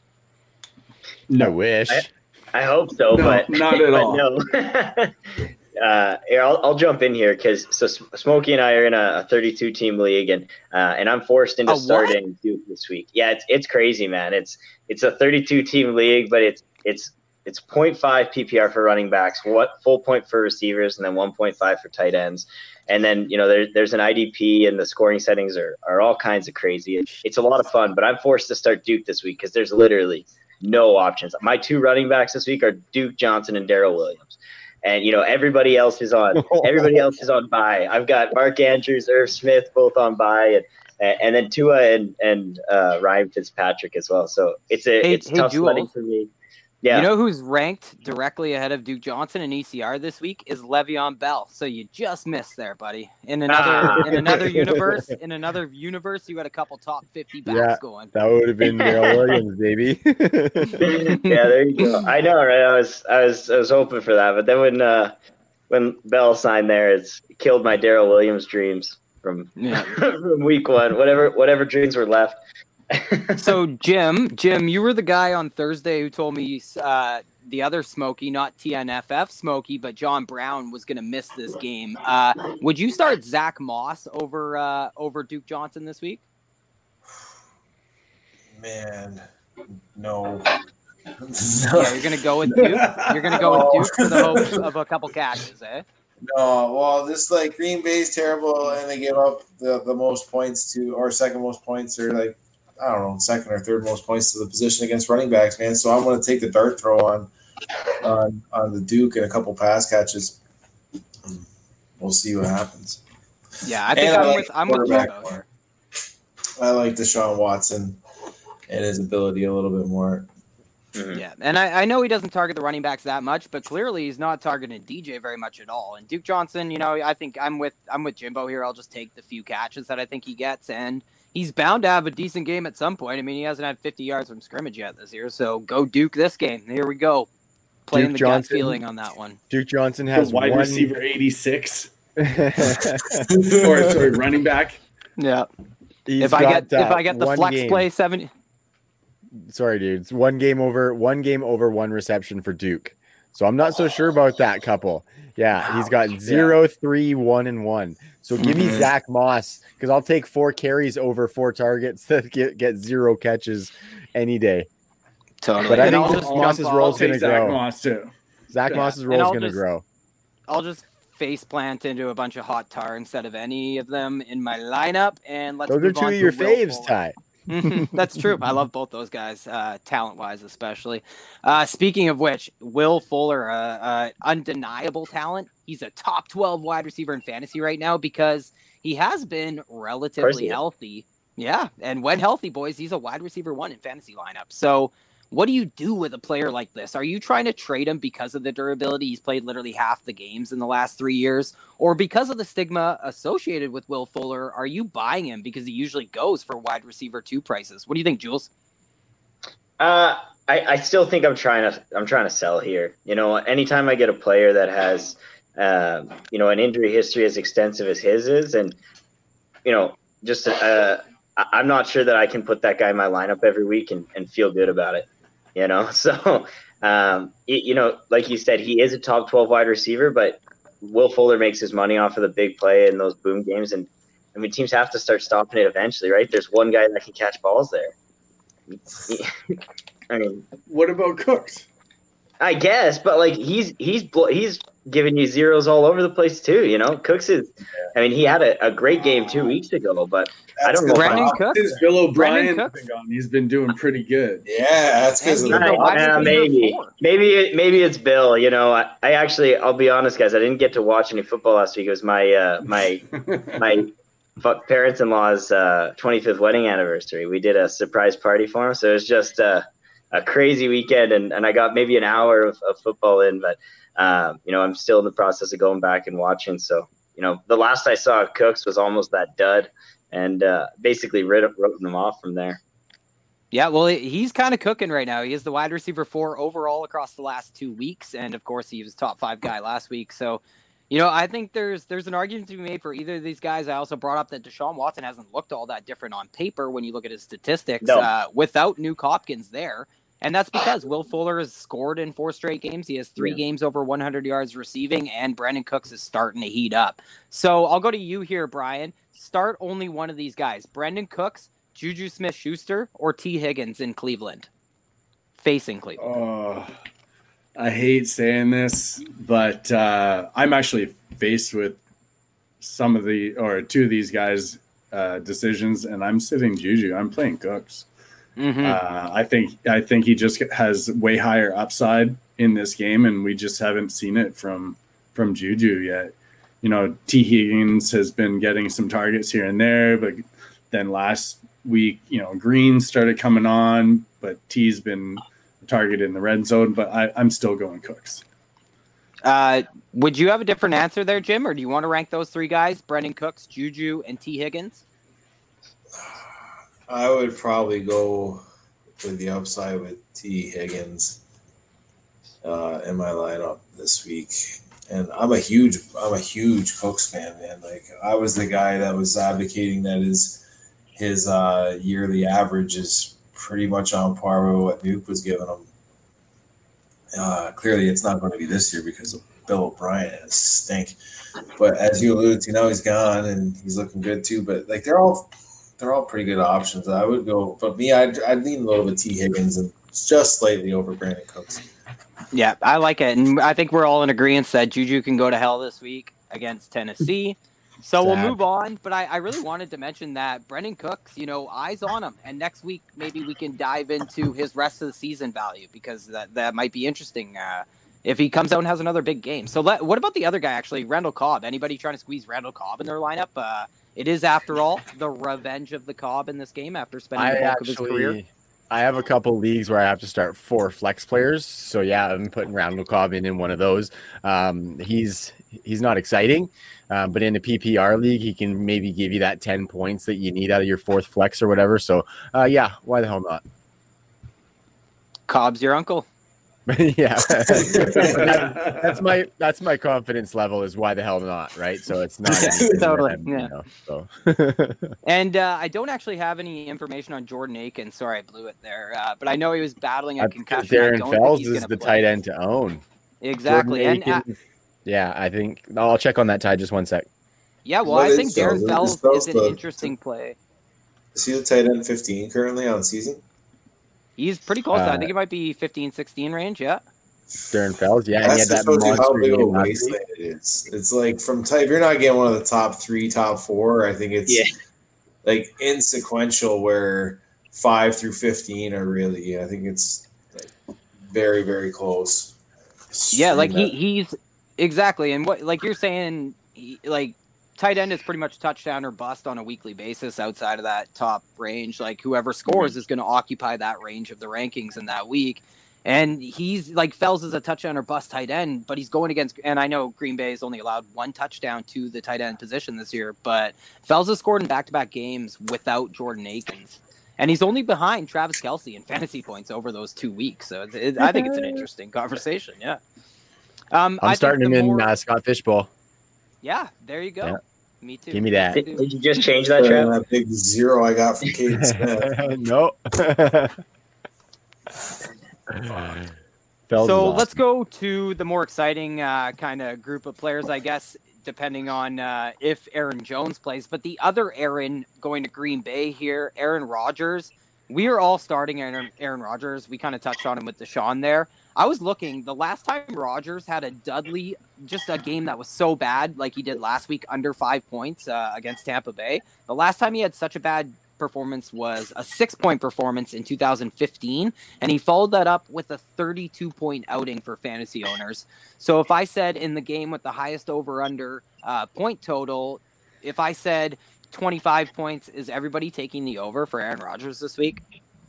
Yeah. Smashing it. Yeah. Yeah, I think so. Because I bet you could, I bet you could get in on that on a lot of prop sites, DraftKings or Monkey Knife Fight. So the other Aaron is the guy we have to monitor, right? Because you want to start the guy averaging 23 PPR points a game. Uh, and yeah, Houston is literally the best matchup for running backs, uh, other than the Green Bay Packers, as Jim alluded to when we were talking Duke Johnson there. and they've allowed eight rushing touchdowns to running backs, over 250 receiving yards, so you can just eat them up any way you want.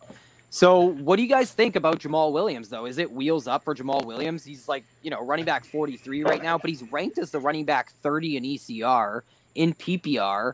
And I think, I guess that would have to do something with the apprehension of Aaron Jones and what, what's going to happen with him in this game. So, Trav, do you have any interest in Jamaal Williams as like an RB three or a flex?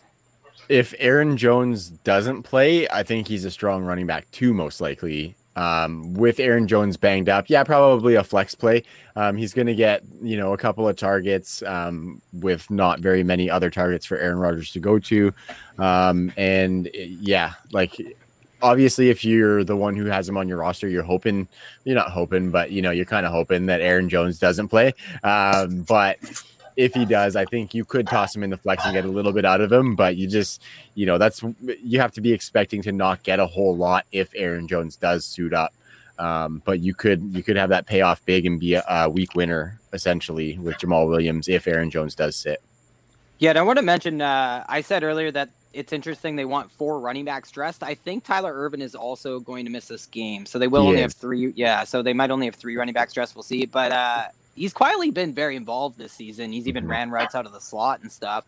So maybe Jamaal Williams inherits a little bit of that role. What what do you think, Brian? Do you think Jamaal Williams? He's seen some receiving work on his stat sheet, but a lot of that came in that one game. Uh, do you think he can see some receiving work, or was that one game just a one-off in Week Four? Uh, no, I think I think he can see some receiving work. If you look back to last year when Aaron Jones missed time, you know, uh, Adams was able to come out with a few big games, catching a few receiving touchdowns and stuff. Uh, I don't know exactly how the rotation is going to be with those running backs. Are they going to see what they got with that, you know, high draft pick of AJ Dillon? Are they going to see if they can bang it out with him on on some early downs and use Jamaal in, in some passing down situations? Or I, I it's it's hard to really say what they're going to come out with if uh, Adams misses time here.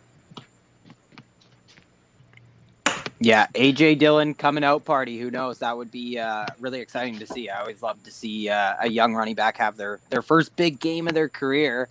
Uh, let's go to a guy who's had about a billion big games in his career, Davante Adams. Uh, only two players who have played three or more games this season are scoring 20 points per game at the wide receiver position in PPR. Calvin Ridley and Davante Adams. We talked Nuk Hopkins having not practiced all week or limited today, I guess. Uh, we know Julio is back in the mix for the Falcons as well. Davante Adams is probably the wide receiver overall one this week, I would say. Uh, the Texans are horrible against the run, but they aren't necessarily a run funnel either. They're bottom. They're like a bottom ten unit against wide receivers in fantasy.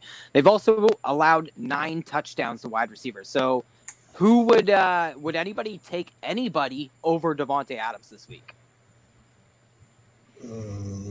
Hard to bet against them. yeah, nobody's got nobody here. So, what about Marquez Valdes Scantling? Not unlike last season, this guy's left a ton of fantasy points on the field. Uh, he's only barely in the top 50 of ECR right now. Are you trying to get Marquez Valdes Scantling in your lineups, or will it be all run game, all Davante Adams here? What do you, what do you think, Jim? Um, fuck, fuck, fuck MVS. MVS I'm done with his ass. Uh, Big Bob Tonyan is a piece that I want of that offense over MVS. If Rodgers he plays. Yeah, if he yeah. plays. He's got the Q tag. Um, and yeah. actually, Bob, Bob Tonyan was one of Josh's puffs in the Puff Puff Pass article as well. Um, but if he plays, Baby it's Kittle. a good shot, Jimmy. Yeah, sour cream and Tonyan. nice I, am telling you, if, and if he plays, guys, we should all have Tonyan breath. We should all have him in our lineups if he's playing. I'm telling you. I'd like some Tonyan rings, actually. Mm-hmm. What uh, I want the, the tower. The, the, tower from Red Robs. I actually had Red, Red Robs, Robs last right night. Now. Yeah, had it last night. I got shifted in this uh, rotation of Olympic rings here, and now I don't know where to point. Oh, Blame Julian. and now Tyrell is on the top row. No, no um, so guys, I'm gonna I'm gonna move right along here swiftly. Uh, let's go to the Cleveland at Cincinnati game, another 10 a.m. game, 1 p.m. for you suckers out there on the East Coast. These teams are wrapping up their season series early. Uh, Cleveland won the first matchup 35-30. Hopefully we get another barn burner this week. And it is a 50 and a half uh, point total. Both these teams, uh, I think Cincinnati's only getting like three points, which would probably surprise a lot of people at home. And they started 4 0 against the spread this year. They've gone 0 2 since. Ugh. So I don't want to talk about that. But uh, there, there's actually a lot of marquee injuries. Do you have the injury report up for Cleveland there by chance, Trav?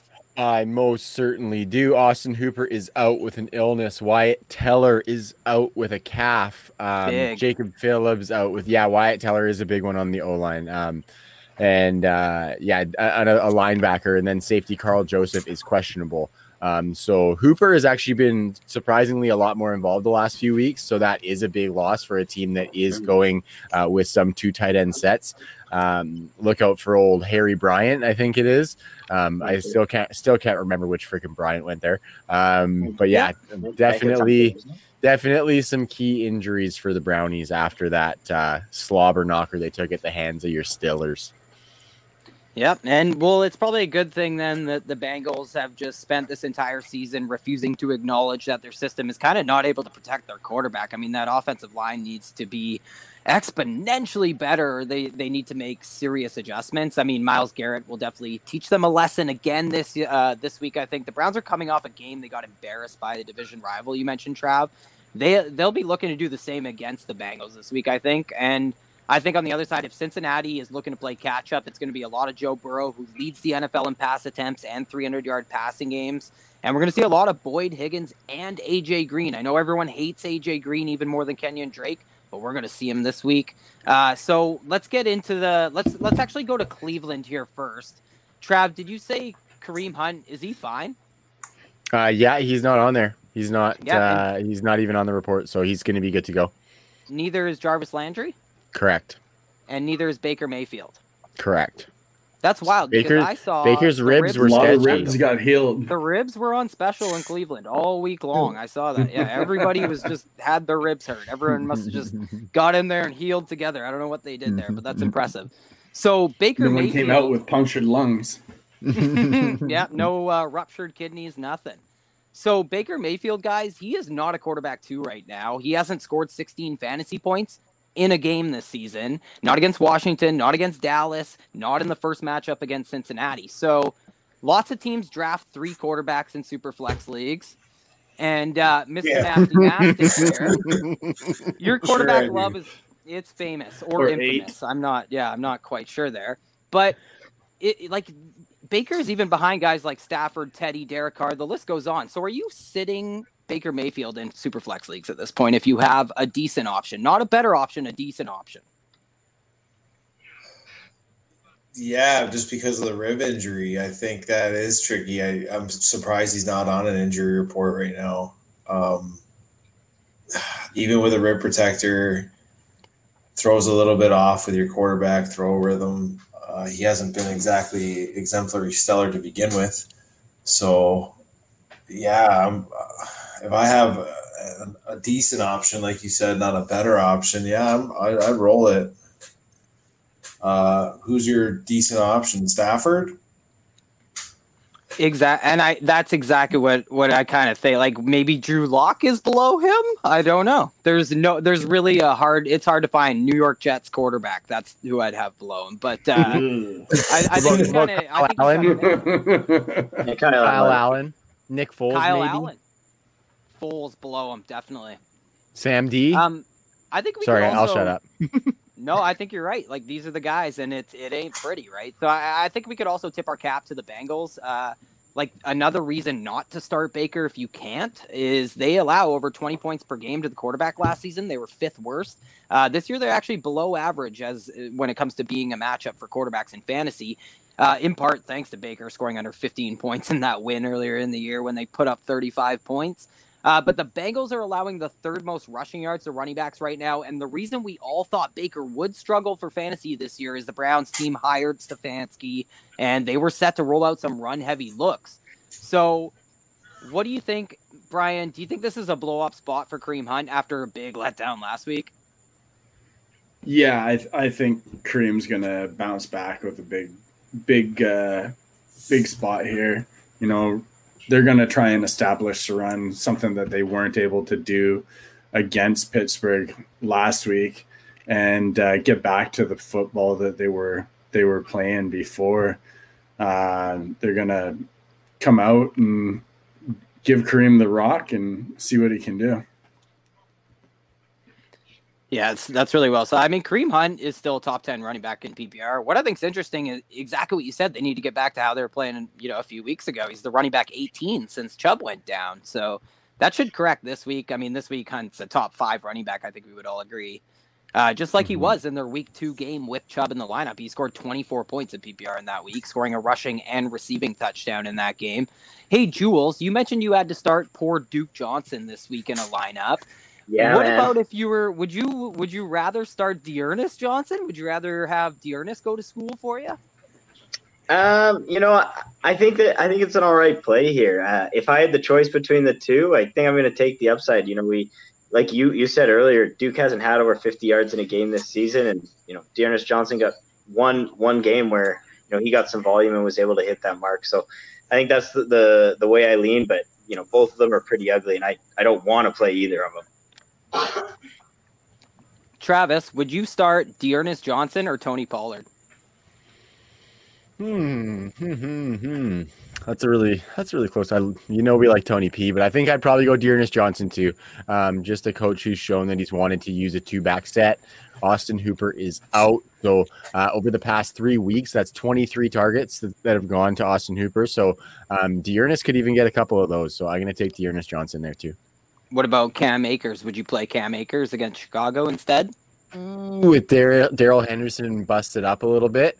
Um, Cam Akers definitely has more upside. Leaving yourself out, out, on a bit of a limb playing that Monday nighter with Akers because um, it'll be the ultimate letdown on the Monday nighter. Give me D'Ernest. Give me D'Ernest. Okay. It sucks, but okay. give me D'Ernest so guys, with with Baker struggling and us entertaining D'Ernest Johnson in our fantasy lineups, just let that sink in for a second. Oh. It's not surprising that these wide receivers have disappointed some folks. So let's start with Odell Beckham Jr. He's the wide receiver 19 in PPR, but he hasn't broken 85 yards receiving in any game this year. And his blow up week against this putrid that putrid uh, Cowboy secondary that accounts for almost half his fantasy points this year. So you know, his only other game over 11 points was the week two game against the Bengals. So where do you land on OBJ? Uh, anybody hop in? Where, where, do you land on OBJ? Because we're getting to that point where can we even trust him as a wide receiver two in our lineups? Trust is pretty strong. Yeah. we'll, Strongest we'll, thing in the world, Travis. We'll, we'll supervise him after we pass it over, so we can kind of supervise, you know, but we won't just trust him to go off by himself with it. Um, it's been super up and down, and he was somebody that I was kind of hoping for a bit of a resurge coming into the season, but it's been sketchy. I think if I'm picking one of the guys in the Browns on, on the Browns, whether it's Landry or him, I'm still going to go with Odell. Um, but yeah, it's it's not easy, dude. So um, he is going to be starting as your wide receiver two, most likely because of where you got him and the structure of most rosters. But um, I'd rather have him in the flex with other options potentially, and I might still start him, but I might have some other options. But uh, if you're stuck, you're stuck, and it could be worse at the wide receiver two position, I guess. Cool. And nobody wants to hop in with a poop joke. So I think it's interesting that you said everyone is starting OBJ finally over Landry, which wasn't a foregone conclusion in 2019. But guys, Jarvis Landry leads the NFL in catches among players without a touchdown. Jarvis has the most receiving yards among all scoreless losers in the NFL. Uh, Jim, you, do you like uh, Jarvis Landry this week? What do you think? Where is he? A wide receiver two, wide receiver three, wide receiver no? Uh, he's he's in my flex because, well, like you said, if you're starting guys like Dontrell Hilliard or D'Ernest Johnson or whoever else, you're fucking throwing darts at it somewhere. Uh, yeah, you got you got to end up starting them. Um, I have a question though. Would you rather start one of those two Browns wide receivers or a guy like Mike Williams? What do you think, Brian? I actually like Mike Williams in this matchup. I'd probably start him over uh, over Landry easy. Yeah, I think yeah. I think I'd start him over Landry. I don't know if I could start him over Odell Beckham just because I think they equally have that opportunity to score a 55 yard touchdown out of nowhere. You know what I mean? So I think I might just go with the guy that I spent more on when it comes to Odell Beckham Jr. Like I don't think I it, it would be one of those ones where I'd regret not having started OBJ if that. Yeah, did, and he's seeing you know? the volume yeah. more too. Mhm. Yeah, exactly. And and you know Jarvis Landry was banged up too. So and Kareem Hunt banged up. Baker Mayfield banged up. Like let's get OBJ back there. Whew, It's OBJ time. No doubt. QB Best quarterback QB1 in Cleveland. Yeah. Yeah. Boys, I'm just going to take five real quick. I'll be right back. Cool. So, hey, Jules, if you can't start Jarvis Landry as a top 36 wide receiver, he's not even your wide receiver this uh, three this week. Like, what kind of value do you think he holds going forward? Uh, in Dynasty, are we talking here, or are we just talking redraft? No, for yeah, for 2020. Like, that's what I'm saying. Are we going to get to a point in week 10 where you're dropping Jarvis Landry? Yeah, I think you know I, I've seen him on waiver wires in some places. You know, especially in shallower leagues, ten team leagues, things like that. You know, because he, he, he he's not an upside play, right? There's almost no upside. You know what you're going to get in Jarvis Landry. Know, some some leagues that that's what you need. You know, you need eight to ten points out of your flex, and you know you're going to get it. But you know, generally when I build my lineup, I don't want eight to ten points out of my flex. I want to put a guy in there who can give me 25 points. So. Um, you know, I, I don't think he's a drop because he is involved in the offense. He's going to continue to be involved in the offense. Like you said, he's, uh, you know, hot first in receiving yards and receptions for players who haven't scored yet. And he's not a big scoring guy, but if those numbers do jump up, you know, I don't think it's unrealistic to think Jarvis finishes the year with five touchdowns. We're already seven weeks in. You know, those touchdowns got to come at some point. So, yeah, I, I would hold. Yeah, and, and last year Jarvis Landry had like 30% of the 10 zone targets. Like he was Yeah. scoring touchdowns in his first year in Cleveland. He did have that connection with uh, Baker. And now Baker Mhm. doesn't have Austin Hooper, so I think it's definitely the week. It just feels like it. And uh, you know, speaking of tight ends, you know, we can skip Austin Hooper because he is missing this game. Harrison Bryant might make for uh, an interesting spot start in like a deeper tight end premium league, Scott Fishbowl leagues like that. But I want to ask somebody about David Njoku. I'll ask you, Jim. Hey, like in a tight end premium league, are you kind of trying to trade for a player like David Njoku right now, predicting he gets traded in real life, or is Cleveland just kind of thrilled to have all these tight ends and they're not going to trade him because they want all these two tight end sets? Man, for rest of the season, I don't really want anything to do with David Njoku. I can't really see the Cleveland Browns trading away uh, because he, he's talented. I can't see them wanting to trade. I don't think, first off, they get anywhere near return value on what he's actually worth. And two, I don't think they want to see uh, him against a competitor that could possibly hurt him rest of the season. So I don't think he's getting traded and I don't think there's enough upside for him in the rest of the season, which is really, really frustrating because, like I, I alluded to in the beginning, there, like he's a very talented uh, tight end. Like he has the, t- oh man, I thought he was going to be like top five, you know, at, at some point. Um, yeah, so it's frustrating. Rest of the season, though, I'm not really looking to do anything uh, with him. Uh, just probably get out from him. He, he'd be the guy that'd be dropping for for waiver wire pickups. I would assume. Yeah, definitely outside of like tight end premiums, a hard guy to own even at this point. So speaking of trades, let's go to the other team in this matchup who has experienced Auden Tate and John Ross demanding trades. Meanwhile, AJ Green just puts along as dignified as humanly possible every every year. So let's talk about the Cincinnati Bengals. Let's start with the quarterback. Joe Burrow is the quarterback 17. Feels like he should be uh, a little higher. That's for sure. Trav, me and Trav, uh, when we when we had Nick and D Brown on the episode on Wednesday, we uh, this is another team that we talked a lot about. So feel free to go back and listen, everybody, because we we dove in pretty good about the Bengals because there's so much going on, and it's mostly all about volume and fantasy points that have been left on the table in Cincinnati. Because yeah, Burrow has all these passing yards, all these attempts, but like he leads the NFL in attempts, but 25th in touchdown passes, and eh, you know it travels to completed air yards, all that stuff. So in a one quarterback league, are we starting Joe Burrow in a mediocre matchup like this one against the Browns? Trav, before you can get your bearings, I'm going to go to you. Yeah, well, I think I think you definitely can based on volume. Um, it's hard to say. Like Cleveland can put up some points with that running game against uh, against Cincinnati, so I do think you can start him based on the volume. Uh, he could take some lumps. Uh, that defense does have some playmakers, but I think you could do worse than starting Joe Burrow. Uh, just looking at the ECR here, he is uh, quarterback 15. Ty, I don't know if you mentioned that, sorry. Um, but, you know, like I said, he's one of those guys who's kind of a fringe quarterback one this week. Um, and you could be in a worse spot than starting starting uh, Tiger King Joe. Shout Yeah, out to totally. Viridian. Shout out to Viridian Global. They got a really sweet, uh, sweet shirt rocking the V gear. Um, they got a they got a nice Joe Joe Burrow design. Nice. Yeah, and I did not mention that he's uh, quarterback 15 in ECR. Instead, like you just sold me out, that I'm taking these guys that are very difficult decisions to. yeah.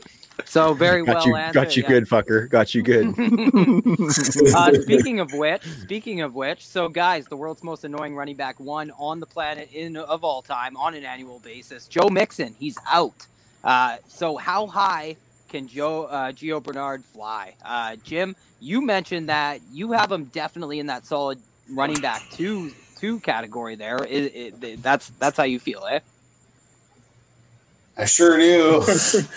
uh, I don't see why he can't continue when Joe Mixon's there. They keep trotting him out on third downs and fucking goal lines. Now he's not there. I don't see why he doesn't get any more of the volume. Um, they seem to like him. I don't know what it is. If it's that old man mustache power that just seems to exude through him.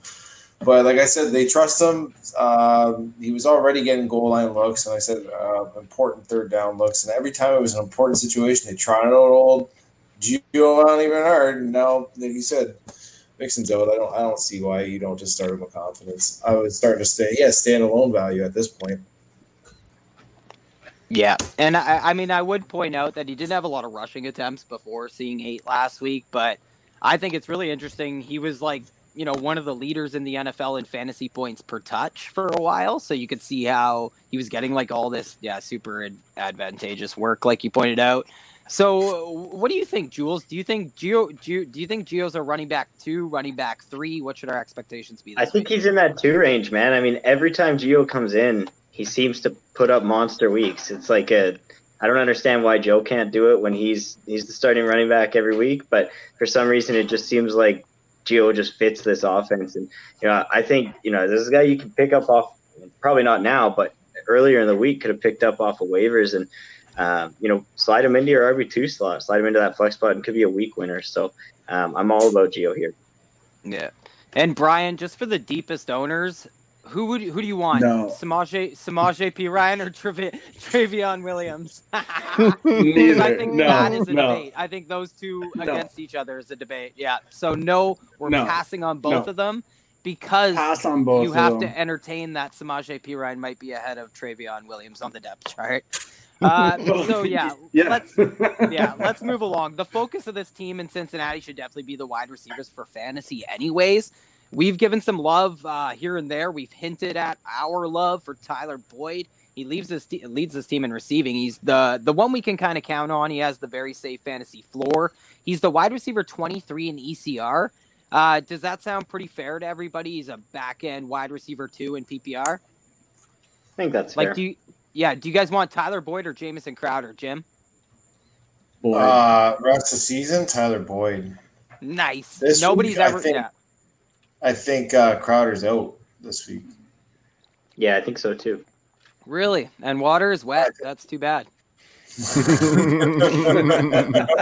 So let's go. Let's go to the new hotness because Tyler Boyd's just such a locked-in wide receiver too. Let's go to the new hotness. Tee Higgins, who has led the wide receivers in snaps in back-to-back weeks. He's coming off his first game over 100 yards receiving in his career, so he is heating up, and it's awesome to see it working. Like the connection is there so early on for Tee Higgins. Uh, tell me a bit about how you think of this wide receiver room, though, Travis. Like rank these three guys for the rest of the season. Yeah, it's gonna be it's going to be Tyler Boyd, Tee Higgins, and then AJ Green, um, and I think Tee is creeping up on uh, on Tyler Boyd with that just because of the deep targets that he's getting. Um, AJ Green actually still has more deep targets, but Tee's just doing a lot more with it, um, and I think he's going to start getting some more of those red zone looks as well. So um, if you know my heart says Tee, my brain says Boyd rest of season. Um, yeah, so that's where I'm sitting. Nice. So I think a lot of people are right in that. I think a lot of people have that too. I think all three of these guys are closer than anyone wants to admit to one another. And I think they can all have a lot of viability for fantasy. I think Higgins and AJ Green, like, I think all three of these guys can borderline be top 24 wide receivers, man. Like Tyler Boyd by volume and stability But I, I, like really quick, the touchdowns are coming here in Cincinnati. Tyler Boyd is second in the NFL in both targets and catches out of the slot. 22 players have more touchdowns from the slot. AJ Green is still yet to score this year. He has the most targets in the NFL without a touchdown. 45 targets, zero touchdowns. He scored on average every 17th target in his career.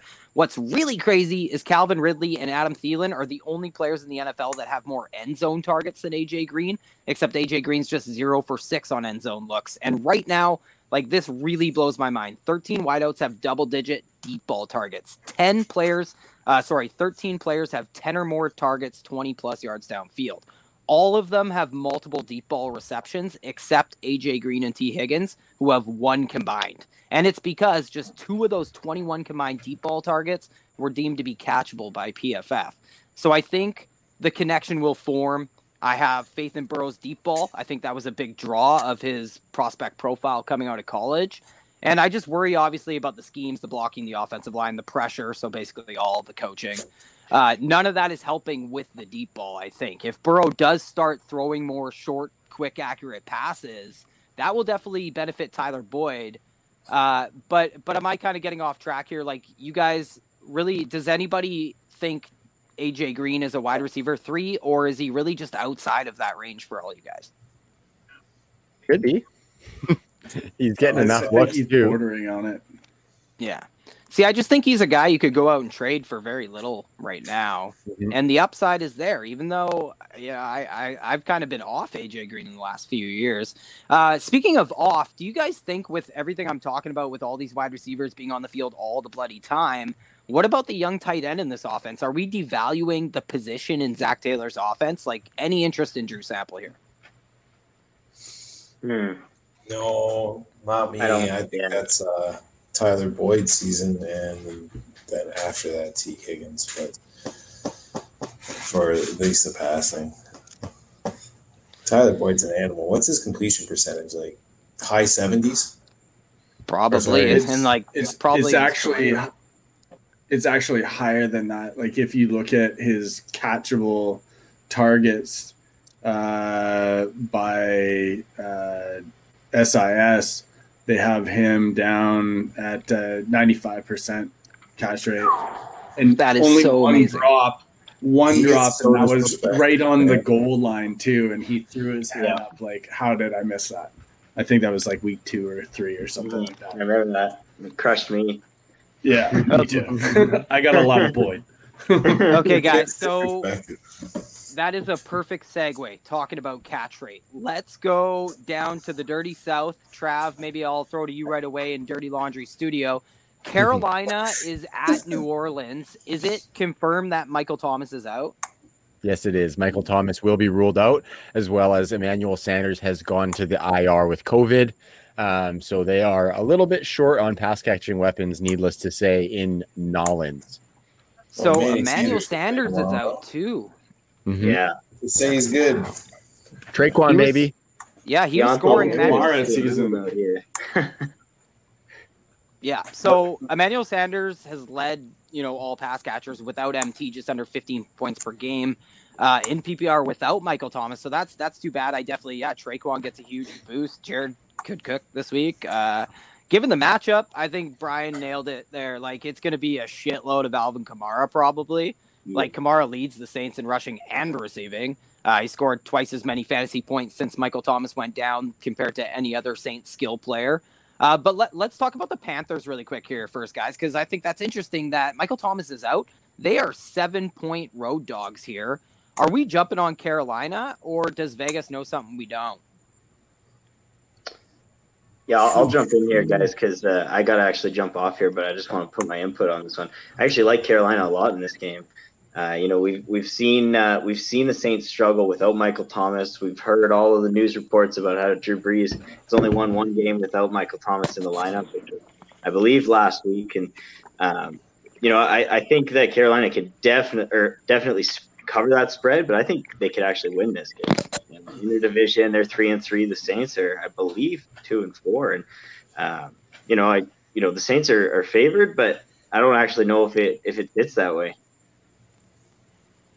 Yeah, and like like Carolina has been very competitive this year under new rule. but yeah, they they're three and three against the spread this year. So I think it's tough because yeah, that's a that's a really big spread. I just wasn't expecting to see a full touchdown, Yeah. and I just checked it before we hopped on. Uh, and, Mhm. and if Michael Thomas is out, that, that's interesting. And Um, and Emmanuel Sanders, you know. And Emmanuel Sanders, yeah. So if we're talking about injuries, I mean, and, and I think even the 51 point over under talks about it kind of lends towards Joe Brady, Matt Rhule, this new offensive regime in Carolina going against like Joe Brady actually was, you know, he was mentored by or whatever by uh, Sean Payton in New Orleans. So maybe we'll see some offensive muscles flexed in this game when it comes to play designs and scheming and stuff. But uh, if we get We'll- into we'll the see. Panthers, We'll, we'll see some crazy uh, trick plays on special teams in this one. I'm telling you now. oh my Totally. god. Yeah, we'll, we'll No see one. We'll, we'll see an interesting trick goal play. I, I think that happens here. Yeah, just no fullback dives at the goal line. That's all. That's all. I don't think there'll be any tomfoolery around the goal line for Carolina because if we keep it in the context of injuries, Curtis Samuel is kind of dealing with that knee injury. Reggie Bonnafon is gone, uh, and both. Uh, so basically, I'm giving a big boost to Mike Davis in this because Mike Davis is in kind of a smash spot. Jim, do you like Mike Davis as much as I do? Or uh, are are you kind of on the train where where you're selling him before Christian McCaffrey comes back? You're not riding the wave. Oh man. Well, I do. I like whatever back's going to end up seeing the production in this offense. It seems to be. It seems to be like uh, years of past when it was Pittsburgh and next man up just seemed to end up producing, or even uh, the Rams a couple years back, where anybody like you know the, the guy goes down, next guy up. It's I mean, it's eighty percent of the production that, that that you're getting from your stud, but like I'll take it. Go. I'll definitely take it. Uh, I, I do like Mike Davis, though. I think think he's very talented, and he has produced for again, Has been in a limited sample.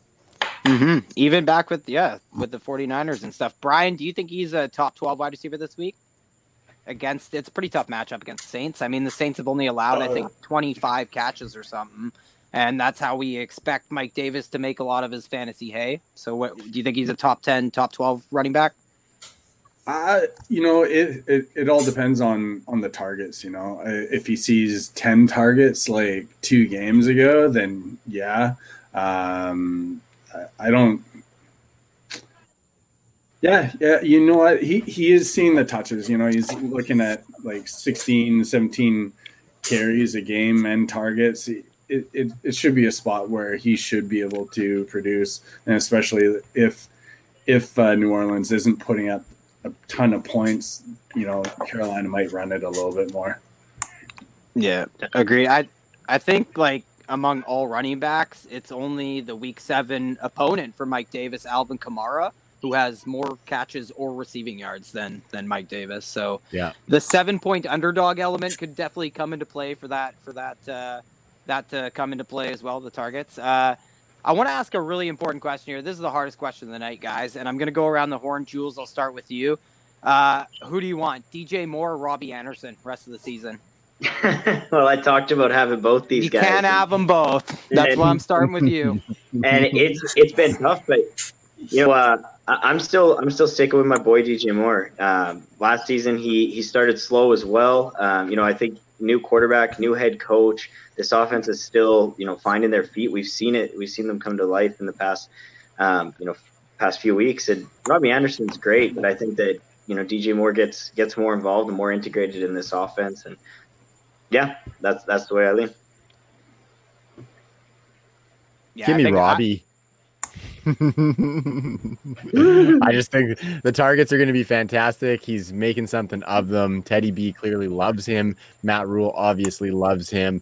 Uh, we're not talking dynasty here because it's different in dynasty, but rest of the season, let me take the shot on Robbie, especially if I'm trying to acquire, right? If I'm trying to go yeah, acquire especially him, where like, you get them. right? DJ Moore is still going to be pretty pricey, um, where people might still think that it's a bit of a mirage what Robbie's been doing so far. But Robbie has fooled me before, let me tell you. Mhm. That's the Adam Gase effect. Yeah, thank you. Yeah.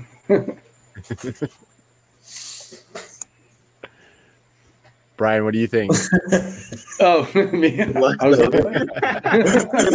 no, I, I, I think I, I have to agree with Trav. You know, uh, I, I like DJ Moore. You know, coming into the season, I had a lot of them in my my leagues, unfortunately.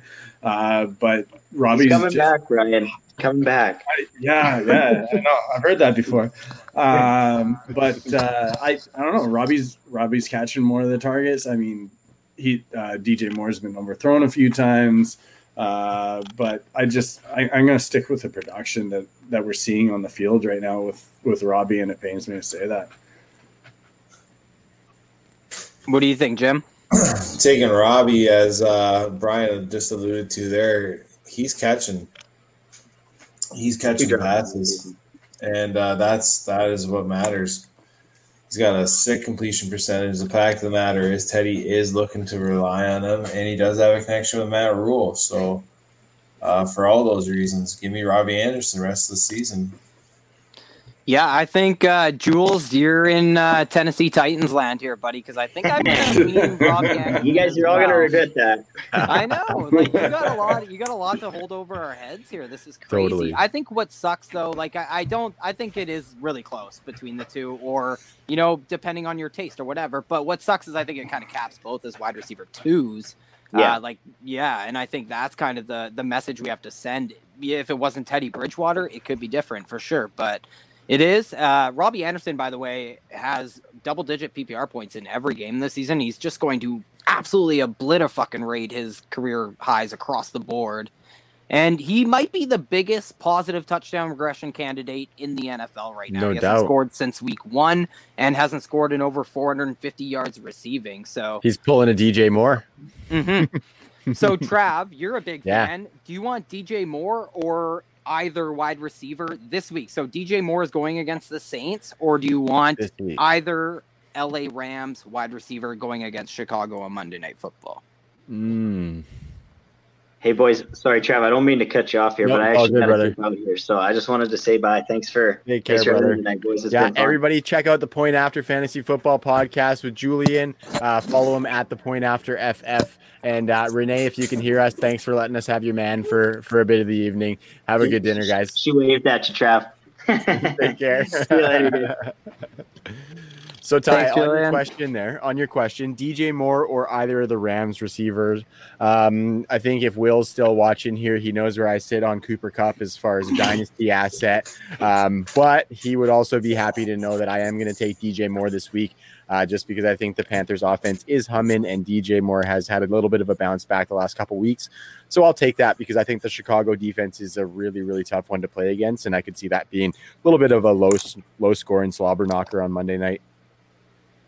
Totally. Hey Brian, you've given some love to Tyler Boyd tonight. What do you think about DJ Moore this week against uh, whoever they're playing? Uh, I lost my New train of Orleans? thought. New Thank. Orleans or Tyler Boyd Uh, or do you want, yeah, or do you want Tyler Boyd at, at Cleveland? Uh, I'm going to take Tyler Boyd. Uh, he's just I, I I feel he's the safer play and it has just as much upside as DJ Moore in in their matchups. There's going to be a lot of volume in that Cincinnati game, and uh, I know Boyd's going to be getting the looks. Totally. I, I think that uh, I thought you might answer that way. And I think I think both can be viable this week. Like uh, I think all all all season these Carolina wide receivers are going to be interesting because it is a pretty condensed passing game. I mean, it's over half the targets, over eighty percent of the air yards going to Robbie and DJ Moore. Um, and to Jules' point, who is no longer with us here, but I still love DJ Moore. I mean, he's being used a bit differently. The average depth of target, the air yards market share is pretty wild, and it just means a lot of his catches are going to go for first downs, and his his catch rate and you know where he stands in fantasy. You know, to Julian's point, at wide receiver 22 in PPR right now, those things can only go up.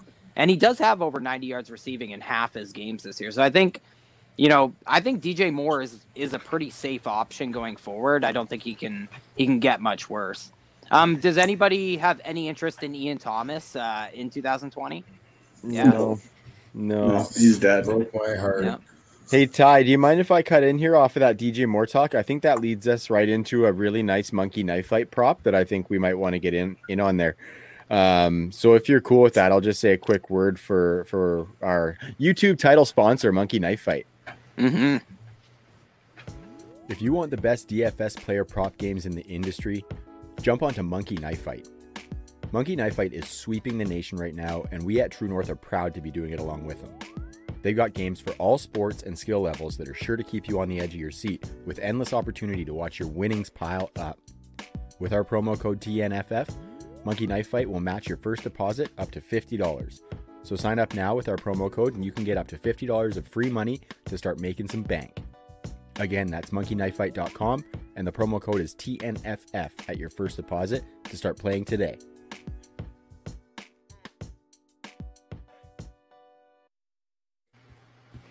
All right, so we are back, and we want to give a big thanks to our sponsor, Monkey Knife Fight. Um, they are the fastest growing DFS uh, prop game company in the industry right now, and we couldn't be more proud to be linked up with them. Um, I'm going to drag this out as long as I can because the boys have been sitting here for two hours, and we're going to let them stretch the old legs a little bit. uh, but I'm going to share that Monkey Knife Fight screen and uh, we're gonna get into it, guys. Because this DJ Moore talk, I wanted to capitalize on this game because these two offenses do look like kind of funnels. Um, obviously, with the injuries in New Orleans, we only have a few pass catching options that we deem viable in New Orleans, and then in uh, in Carolina. And any of our U.S. fans watching, that is 100% legal up here. Um, so it ain't no thing. It's just a way of life for us up here. Um, so getting into uh, getting into monkey knife fight here. Um, as you can see, the screen Ty is coming back right now, and oh, would you look at that? I'm just going to click that there to refresh. Um, we got DJ Moore and Tre'Quan Smith are the lines for this one. So DJ Moore's line for receiving yards is 66 and a half, and Tre'Quan Smith's line for receptions is three and a half, which seems like a pretty solid one to hit.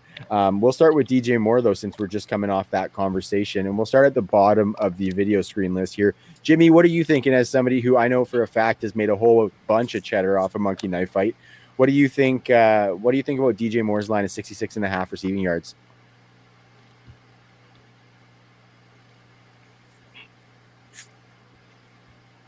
What are you saying, Jimmy?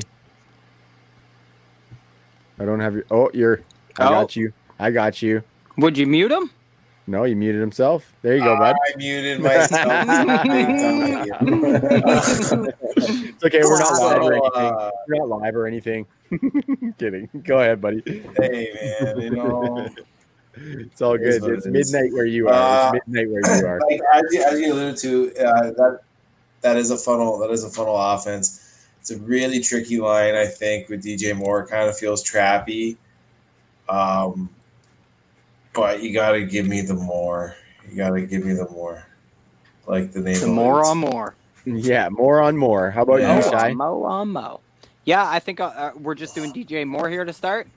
We're just starting off with DJ Moore, and then we'll go around the all horn for uh, Yeah. Tre'Quan Smith. I just mentioned he has 90 yards receiving in half his games. I'll take the over. I'll take the chance that uh, that he does have one of his good games. That you know those air yards and stuff. I think the catch rate's going to correct a little bit. I think he has some safety and some upside. Give me it. I Mo it. mo mo mo mo. DJ Mo Money. Brian, what do you think, buddy? I, I'm gonna I'm gonna stick with the theme here and go more as well. You know, like like you guys have been saying, he's on his good games. He's hitting the more on that, and also, you know, PFF has have him uh, matched up against Marshon Lattimore, and and he's not as good as he has been in the past, and looks like he should be able to make some work on him. And uh, I, I think he'll hit the more on that easy. I like it. I like it. I'm to go with you on that. Um, yeah, Ty alluded to it. 11th in the league in air yards overall. Um, so that's a recipe for him hitting this line almost on a weekly basis. Um, so I like that, guys. We're gonna we're gonna be Lock getting it in. some- Lock it up. Um, so then we move over to Tre'Quan. Brian, we're going to come back to you and go down the list this time. Three and a half receptions. We got no Emmanuel Sanders, no Michael Thomas. Alvin Kamara and Jared Cook like the look like the guys above him on the totem pole. Um, but Tre'Quan could have a week this week. No, I, I think you laid it out there quite easy when when you said who's out. I, I I think I think he he'll be able to uh, hit the more on that easy if if he's obviously this this offense is going to run through Alvin Kamara, you know, Cook, over the center of the field, but I think Tre'Quan will, will get his share. Absolutely. Ty, what about you, man? Yeah, I mean, Jim said that DJ Moreline looked like a little bit of a trap. This one feels like a little bit of a trap to me uh, because Tre'Quan had five catches in week two. He had four catches in both week three and four. So he's accomplished this a few times with just Michael Thomas out now with Emmanuel Sanders out as well. Uh, in a matchup that I have no fear whatsoever uh, when it comes to the wide receiver position, I, I'll definitely smash the over. Yeah. Giddy up, Jimmy. Um, I want to be the lone man out on that. I would, I would take the less. Join Uh, us. I think it's going to be lights come on action with like 14, 15 uh, targets going his way, probably catching about 10 to 12. Uh, I think Laddie Murray's even going to get involved. But the guy, I'm still trying to look to see that he's 100%. Uh, I think it's going to be Marquez Callaway. Marquez Callaway should be a Um, go. Yeah. I think it's going to be Marquez Callaway while everyone's chasing Tre'Quan Smith for for this. So give me the less. Well, that's too bad because majority rules, and I think it's going to be more.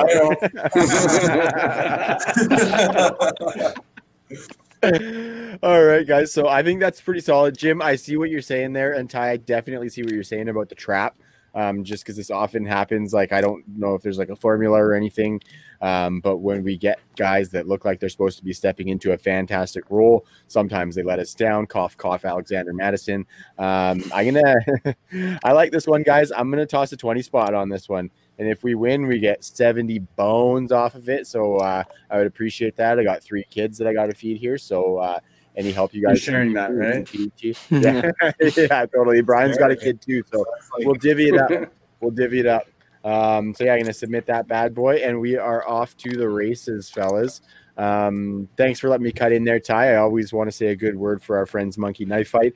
And again, anybody who's listening who wants to go on there and play, get in there and make some cash like we are. You go to monkeyknifefight.com and on your first deposit, if you put in the promo code TNFF, they will match that deposit up to $50. So uh, Jimmy and I are both rocking the stees there. One thing I want to show here, um, we got the uh, Furious George bobblehead. Um, so anybody who wants to get some of the sick merch can go check out uh, uh, monkeyknifefight.com slash store, I believe is what it is. So uh, thanks to our friends at Monkey Knife Fight. We really appreciate working with them. And uh, yeah, it's good stuff. MK. All right, Ty, So- which game are we on here, brother? So we're hitting Jimbo's Kansas City Chiefs. They're at Denver. So what jumps out when you look at the Kansas City Chiefs Denver game is that small over under. It's 44. That is the total. Uh, it opened at like 46, but there is a reason, and we alluded to it earlier, that it could be a snow game.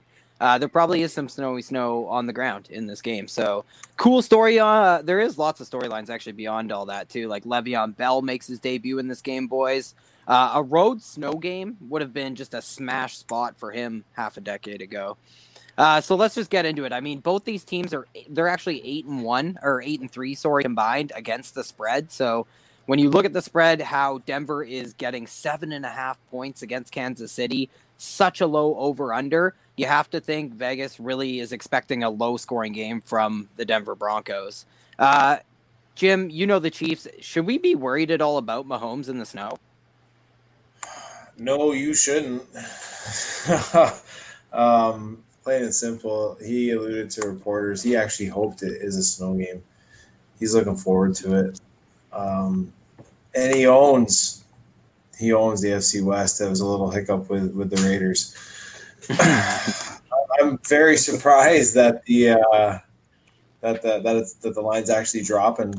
That they have no faith in no faith, I guess, in, in the Broncos putting up points, but I still have faith in the Chiefs putting up a good like 35 on them, hanging for sure. So I would expect at least 14 points coming from the Broncos. No, I know it. It seems like they are really expecting the Broncos to to fall on their face or something, and I, I think because I think you're right. I think he's melting the snow for sure. I mean, he's over 25 points per game this season. He's over 20 points in every single game. So, and you know what I think's cool is Pat Mahomes is averaging six carries per game over the last five weeks. Like this guy is starting to to use his legs for some reason. And on that note, I want to talk about Clyde Edwards-Helaire, and that's all I've ever wanted to talk about since they drafted him. Really, I know, sure, I've tired everyone. Uh, but anyways, are, are we starting?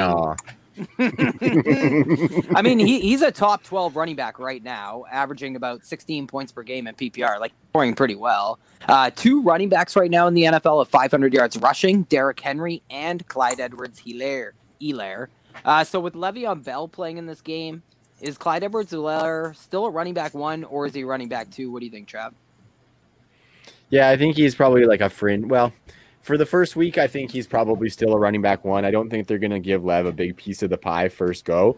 Um, I think maybe, um, you know, maybe Lev gets, you know, six to 10 carries with Clyde getting 12 to 14, 12 to 15, and a couple of targets in the snow game. So I think uh, I would say Clyde is probably still a running back one for this week, but more of a back end. And then uh, going forward with Lev getting potentially more work, I think he's probably one of those kind of fringe guys, maybe top four, top 15 or so for Clyde.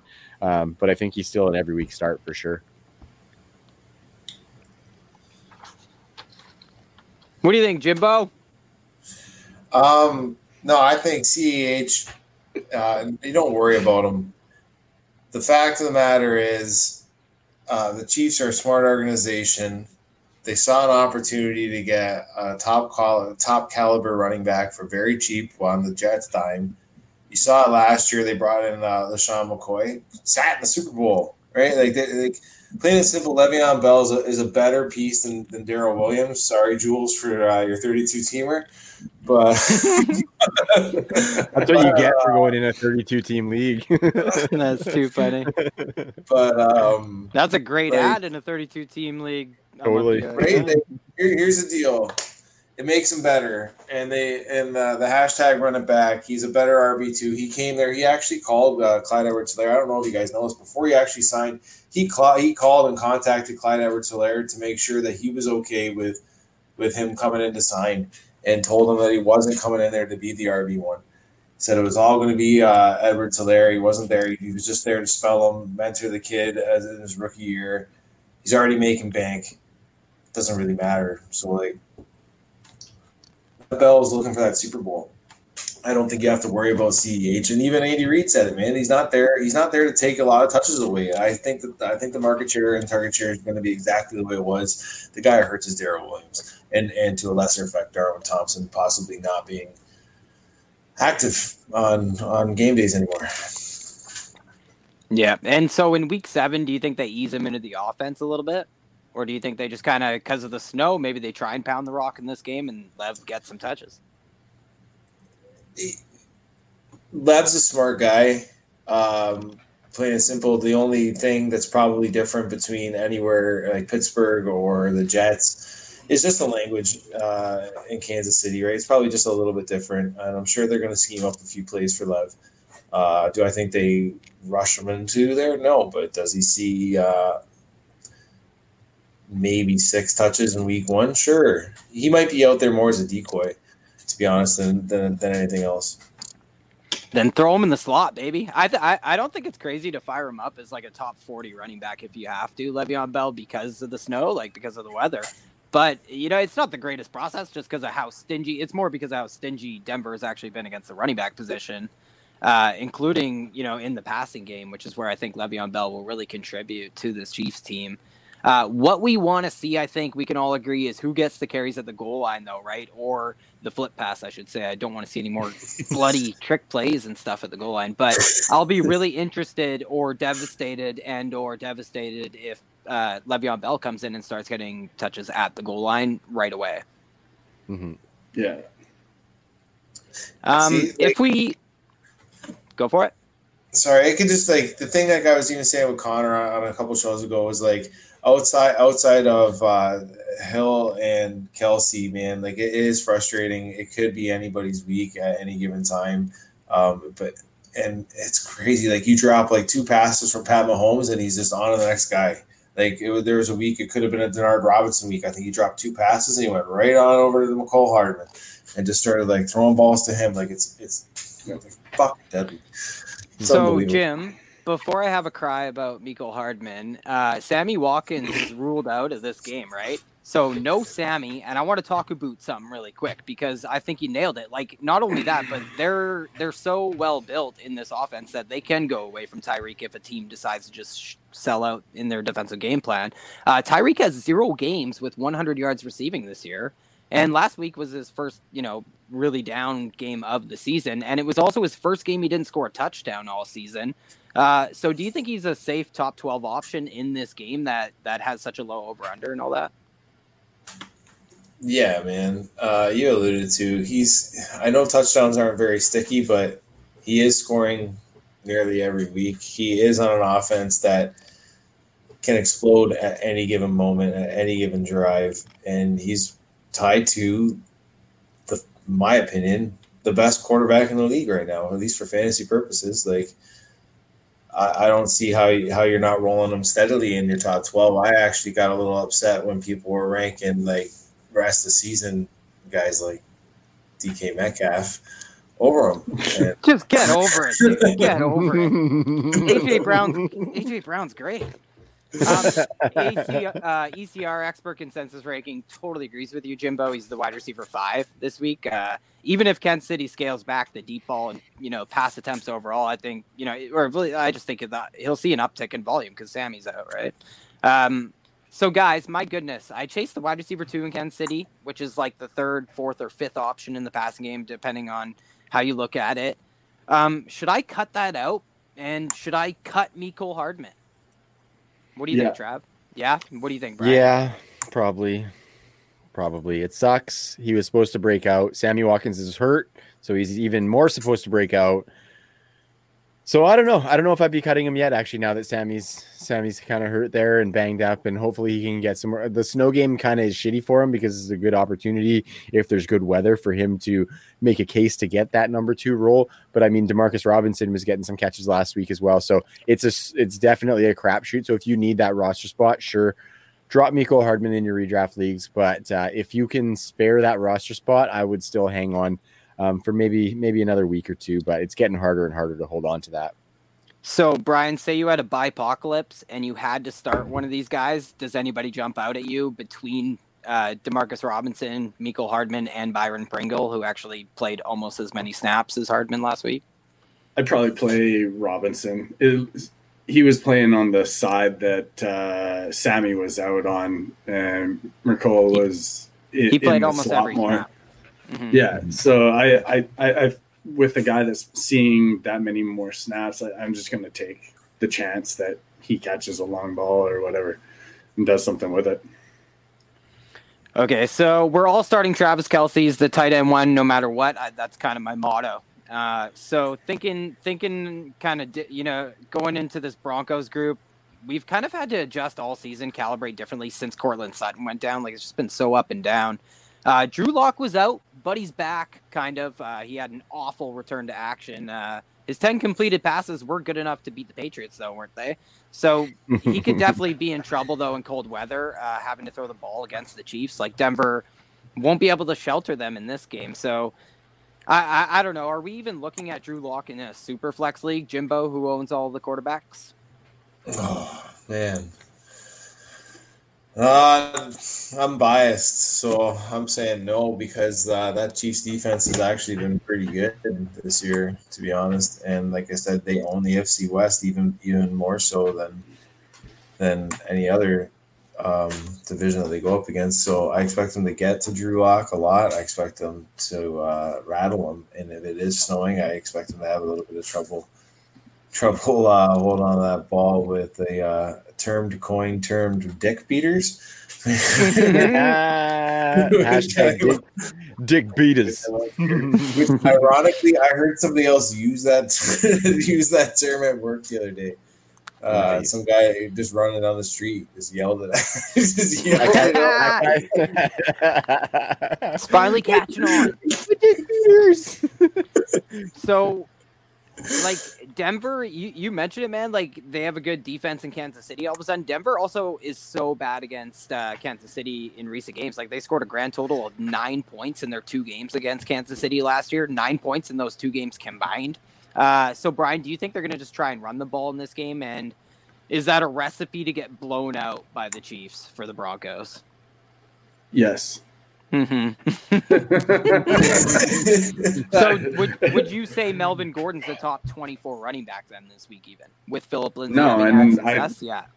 I, I don't even know what the splits are going to be there between Gordon and Phillip Lindsay. Are they going to use them 50 50 or, you know, is Gordon going to, they're not taking any discipline on him? You know, is he going to have less snaps though? I'm Mhm. just, I'm staying away from the whole situation.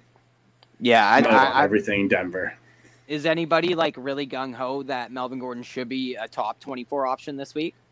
Like ECR says he's running back twenty seven, so the argument That's right on the made, I cusp. I, was just gonna say, right on the cusp, just because they were giving him some volume. If if it's gonna be a big snow game, I could see both Lindsay and Melvin Gordon both getting enough volume. Chiefs are kind of middle of the pack as far as rushing allowed to uh, running backs, so I could see those guys both getting enough work to be um, like feasible for fantasy rosters, but definitely not some somebody I'm confident in if I have to get him in that running back two slot, which I think a lot of managers are going to be in that situation. So if you are in that situation, if you have to get one of these guys into your lineup and they are at this back end of this running back two range Trav, do you want Lindsay or do you want Melvin Gordon in this matchup against Kansas City? I think I want Melvin Gordon. I think the team, I think, Brian, you mentioned that they haven't disciplined him. That means that they want to use him. They want to get him in there and have him be a part of their game plan. Obviously, Lindsay's going to get some. Um, but I mean, they brought Melvin Gordon in and they were giving him quite a bit of work before he went down with the injury. So I think um, it's probably Melvin Gordon for me. Yeah, and I, I think the pass catching, like Melvin Gordon, might be better suited to catch passes. Unfortunately, Totally. Phillip Lindsay. I think it, it comes down to what Brian kind of like hinted at, though. Do they dis- like they aren't disciplining Melvin Gordon, but do they via snaps and workload? You know what I mean? Good so if yeah. Lindsay comes in and has success early in the game, and they have that uh, erroneous game plan of running the ball against the Chiefs, like it, then that's the way I could see it being different. But I actually, do, I don't think any of them are like top twenty options. So I think we could all agree on that. And we can move on to the wide receivers here, who, speaking of which, probably no top 20 options here either. um, we've been sort of let down by Jerry Jeudy after an encouraging start to the season, right? And Tim Patrick has been kind of the bright spot in this offense in recent weeks, aside from Phillip Lindsay. But no Broncos is top 36 in PPR on the season. Uh, so just like the running backs, you can only choose one for your flex spot in week seven. Jim, do you want Jerry Jeudy or Tim Patrick? Tim Patrick. Um, that pains me to say that, man, but he's done something in the last couple of weeks. Uh, I guess I'm just going to be chasing the volume and chasing the production, fucking winging it in a prayer. Well, ECR pretty much agrees. Like E- Jeudy's the wide receiver 41, Tim Patrick directly ahead of him, wide receiver 40, and Timmy P is outscoring Jerry J in fantasy. So, and I, I really oh, sorry. Also, Tim Patrick had 92% of the snaps last week, where Jerry Jeudy had 76, I believe. So, Mhm. uh, Timmy Tim A is the wide receiver one. Uh, so the name I'll throw out then at this point is anybody picking up KJ Hamler off waivers in anticipatory fashion because he will be back in the lineup this week. He was Mhm. battling a hamstring injury. For battling the a rest of Hamler. Yeah, man. I'm not rolling him out this week, but I'm definitely picking him up. Um, he's dynamic. Yes. He's a he's a good. He definitely, uh, like I said, uh, graded well coming in.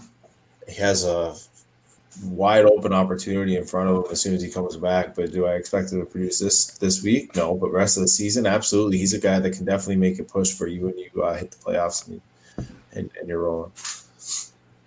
I think that Yeah, might that be has to be roster roster dependent too. Yeah, go ahead, Brian. We, I think we were on the same point there. I think it has to be a deep league if you're going to go towards like going that far down the target options for Denver's passing attack, man.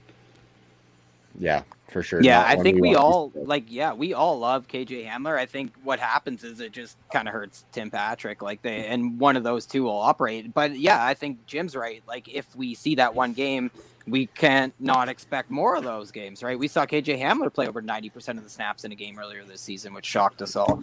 And I think like you know, I kind of just flip a coin between Jerry Jeudy and Tim Patrick too, because you know they operate so differently and i think jerry jeudy's just locked into not being replaced by a kj hamler or something so it's kind of a toss up between them even for me uh, but this week uh, yeah tim patrick let's go And we're spending way too much time on this these trios anyway because Drew Lock, right? Like you mentioned it, we can't we shouldn't even be going down that deep.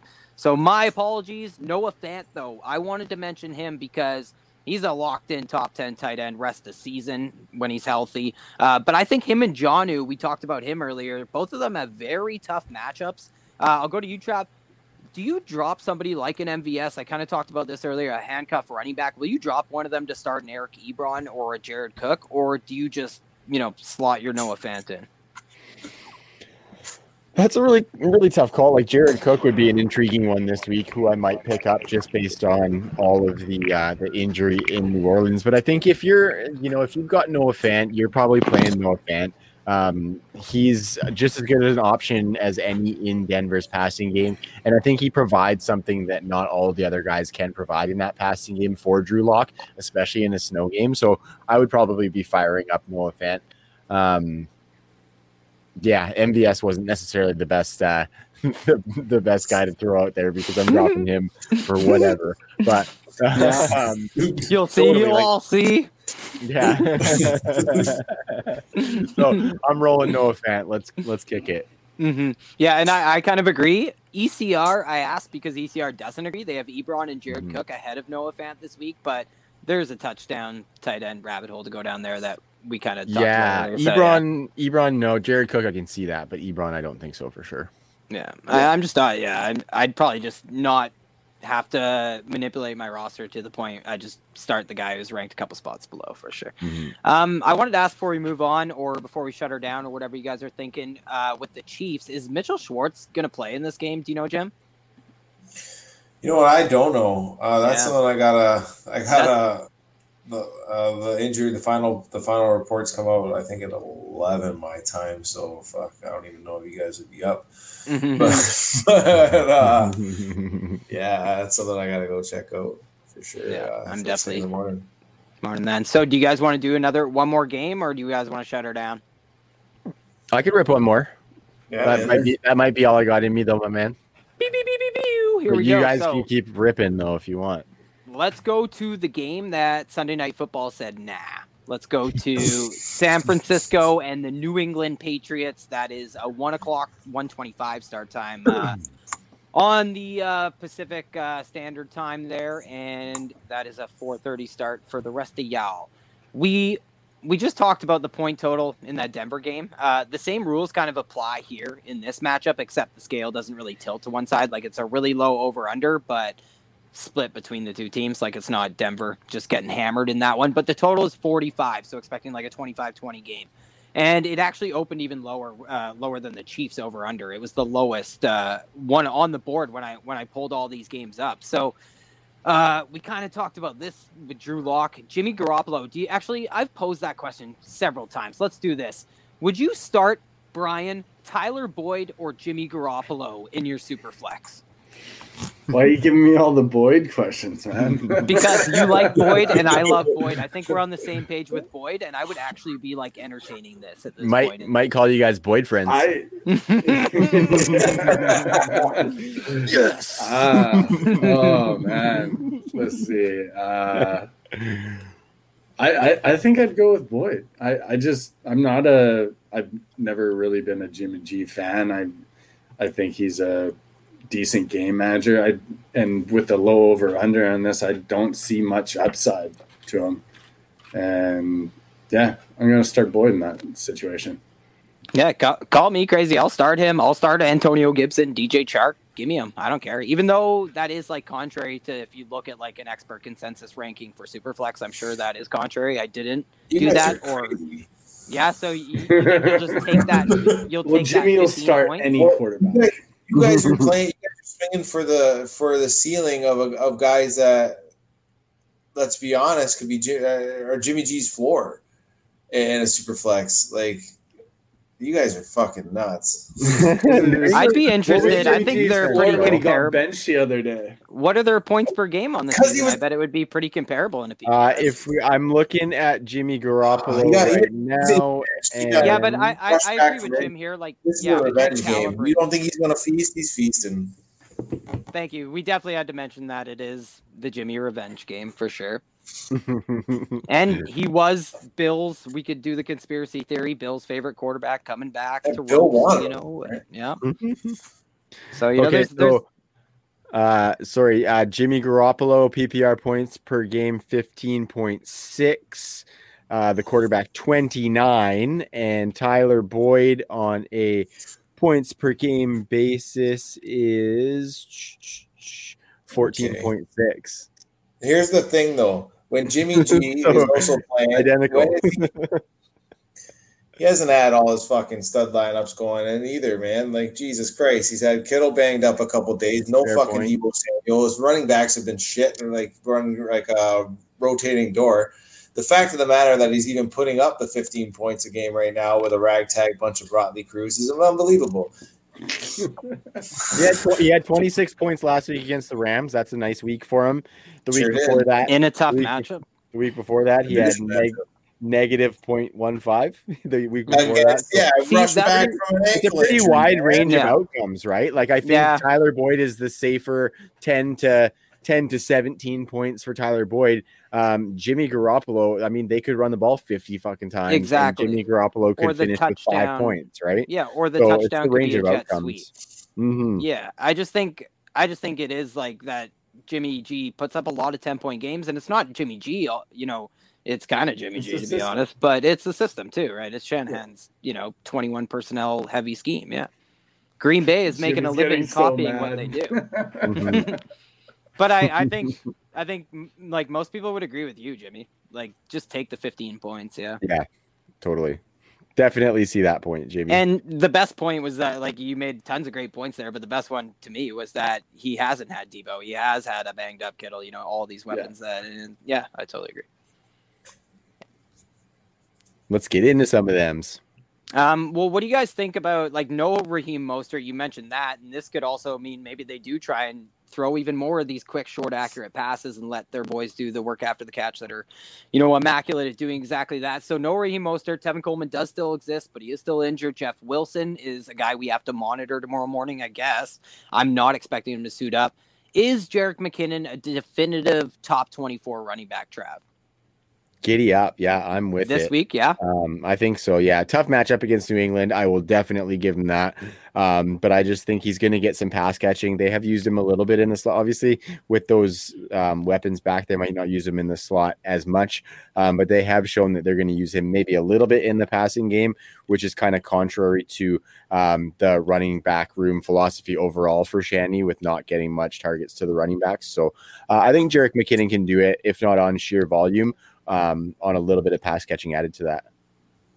Yeah, and I think San Francisco just has that scheme, like with the yards before contact, and then in the pass Mhm. game, like you said, you get some air yards from running backs and red zone looks. Uh, Brian, do you think do you think he's a like a running back too? And do you think do you see him like a like a, a clear tier ahead of somebody like a Chase Edmonds or something? Yeah, I, I I would see him ahead of Chase Edmonds just because as long as he's not benched again, he's going to get that volume where Chase Edmond, Edmonds isn't going to get the volume. Both of them will be used in the passing game, but uh, I think uh, Jet, he'll just have more looks on a consistent basis in this game. Yeah. Jim, what do you think? RB two or higher or lower? Low, he's a low end RB two. I would Yeah. put him near that bottom of the tier. Uh, like Brian said, though, he's ahead of Edmonds just based on the fact that you are hoping he's like you said doesn't get benched and he has the more volume. Plain and simple fact is Edmonds is the RB two in Arizona. Jets not. Yeah, and like, I only ask because McKinnon had that one big game, right? But he's kind of struggled since. Like, and the guy who's picked up the slack is yet another UDFA running back having success under Shanahan. So is anybody flexing JaMycal Hasty this week? Or is that this the being too hasty with it. Yeah, it might be the wrong matchup. Yeah, it Yeah. might be the wrong matchup to exploit the situation in this backfield. I, I agree. Uh, no one's being too hasty. Yeah. So, what do you guys think of the wide receivers? Because in 2019, New England allowed the fewest fantasy points to the wide receiver position and just four touchdowns to the position in 16 games. Uh, this year, they've allowed way more points per game, and wide receivers have scored seven times in five games against them this year. Uh, actually, maybe I'll just ask you guys, Jim. What do you think? Do you think we should? Uh, do you think they're going to turn that around, or do you think we should be less scared of starting wide receivers against Stephon Gilmore and the and the Patriots? Oh man, uh, this for this match for sure. I think you shouldn't be scared at all. Um, I like the yards after the catch that seems to be the model build of wide receiver for for Shanahan. I think that is a is a good recipe to exploit and have success against the Patriots. And that and that uh, that defense catch them in space. I think they're going to rip them up. But going forward, rest of the season, you know what? Yeah, I think I think you can legitimately start, especially like 2020 eh, is so weird with the injuries, with the COVID, with I like to call it the asterisk season. So, but mm-hmm. yeah, I think and, I think with with with confidence, you're going to have to start some wide receivers going forward against them. Yeah, it kind of trips me out because like they are missing a lot of linebackers. They're missing some serious pieces, safety. Uh, they're missing certain pieces on that defense, but not really any of their corners that were so successful last year. But we've also seen here and there Gilmore just kind of get lit up after coming off a Defensive Player of the Year award. It's just kind of trippy. Um, you mentioned Deebo, Jim. Do you think Deebo's a top 36 wide receiver? He he might. Do you think he's going to see a lot of him, or do you think he's going to be in the slot a lot? Top 36, yeah, I think he's top 36. I think he's uh high end wide receiver three. Like Christian probably. Kirk, Christian Kirk or Deebo Samuel. Oh, give me Deebo, man. Uh, I don't get oh man, like I okay, I get it, I get it, but like everyone's blowing up about Christian Kirk. Yeah, he had two touchdowns, We only had like three three targets, man. Like, you know, give me Deebo. Give me Deebo. If DeAndre Hopkins doesn't play, I would go Kirk there. But if DeAndre Hopkins plays, it's Deebo. Yeah, I'm the yeah, same way. That's fair. That's fair. So is everybody sitting Brandon Aiyuk this week? We're a little upset, but you know he could draw Gilmore, and he only has seven catches, 14 targets over the last three weeks. Are we all kind yeah. of taking a? What are we dropping yeah. him in redraft? Then are we dropping him in start three wide receiver leagues? I'm not there yet. I don't. Not me so. either. I, th- yeah. I, think it could be a situation where, um, as you know, the guy's a rookie. He's been in the NFL for like six games. He had a decent game. Yeah, he was a first round pick. Well, let's cut him a little bit of slack there. Um, and I think it could morph into it being one week him, one week Deebo, one week him, one week Deebo. Um, it really, it really could be like that. I'm not ready to drop him just yet. Yeah, you nailed it on the head there with the. I think with the fluctuation because like Aiyuk and Deebo do the same like they do the they do their business in the same way, right? It's all yards after catch, so it's not like they work in different aspects of the field. Um, so I do see it being like a, a spike week for for either one at, at one point or another. Yeah, and you know that's why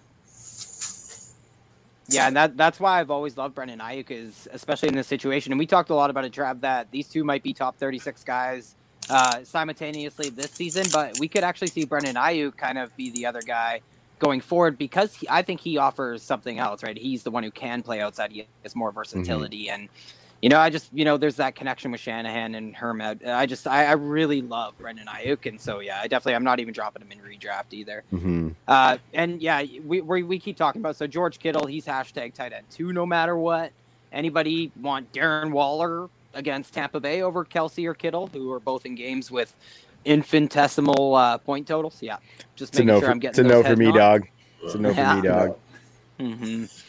Um, so getting into New England, we're going to get a lot of Randy Jacksons here, I bet, because they are favored. uh, but I'm not sure how much fantasy goodness is here right now. Cam Newton has been kind of all over the place this year, but mostly he's been running the ball at the goal line and in the red zone. Uh, do you think he's a top ten quarterback this week, Brian? Uh, you know, I'm not as confident as uh, as like Julian was saying earlier when he was saying he'd still start Cam over Big Ben. Yeah, he has that rushing upside, but I don't know. I just I, I don't feel right about it. Uh, San San Francisco's defense isn't quite what it was last year, uh, but I, I think he's just outside that top twelve for me. Yeah, it's a pretty depleted defense for sure. They're at, they're allowing almost 20 points per game to quarterbacks this season. They were really stout last year. Um, is everybody wanting Ben Roethlisberger over Cam Newton this week? Ben's at Tennessee, remember? No, give me Cam. I do. Give me Cam. I'd take Cam, but it's close. It's Damn it. He's running Guys. a lot in the red zone, man. Yeah, I have to make that decision, and no one's helping me here. So, are you an ageist here, Trav? Do you want Cam Newton this week, or do you want Justin Herbert in Jacksonville? Is that an easy decision Um, at this point? yeah, I think I think I probably want Herb Kid. yeah. Yeah, Yeah. I just think Jacksonville's going to get lit up. Um, Jacksonville can put up some passing yards as well, even though the Chargers defense is good. So uh, I'm riding the Herb train. So I just want to mention Cam Newton. The reason he is so in play for me this week is San Francisco has allowed the most rush attempts and rushing yards to quarterbacks this year. I know Kyler Murray really factors into that sample, but I, think Cam could be using his legs this week. Uh, and he could be he could be peppering the running back position in the passing game. And James White, if I'm correct, did uh, return to practice on Friday. Is that correct, Trav? Uh, James White was back at practice. Just give me one quick second here. I have like 1,700 tabs open right now. So I don't I, Um, I don't even think we have to spend much time on him. Like he'll see targets, but Vegas does think New England will win this game against San Francisco. So maybe the game script won't be there if James White's in the lineup. And with the low total, I think he's kind of like a back end too. Not much upside this week though for James White. Uh, are you guys starting Damien Harris though? Is there upside there, Jim? Real quick, I got I got James White as not even questionable right now. No, I'd be if especially James White gonna not questionable. I'd I'd rather start James White over Damien Harris. Um, he's just been more reliable and overall in the Bill Belichick system. He knows the system. Bill Belichick trusts him. Shows up when he needs to. Lunchbox mentality, man. Shows up and does his job. Gets yeah. pucks, So goes hard into the boards.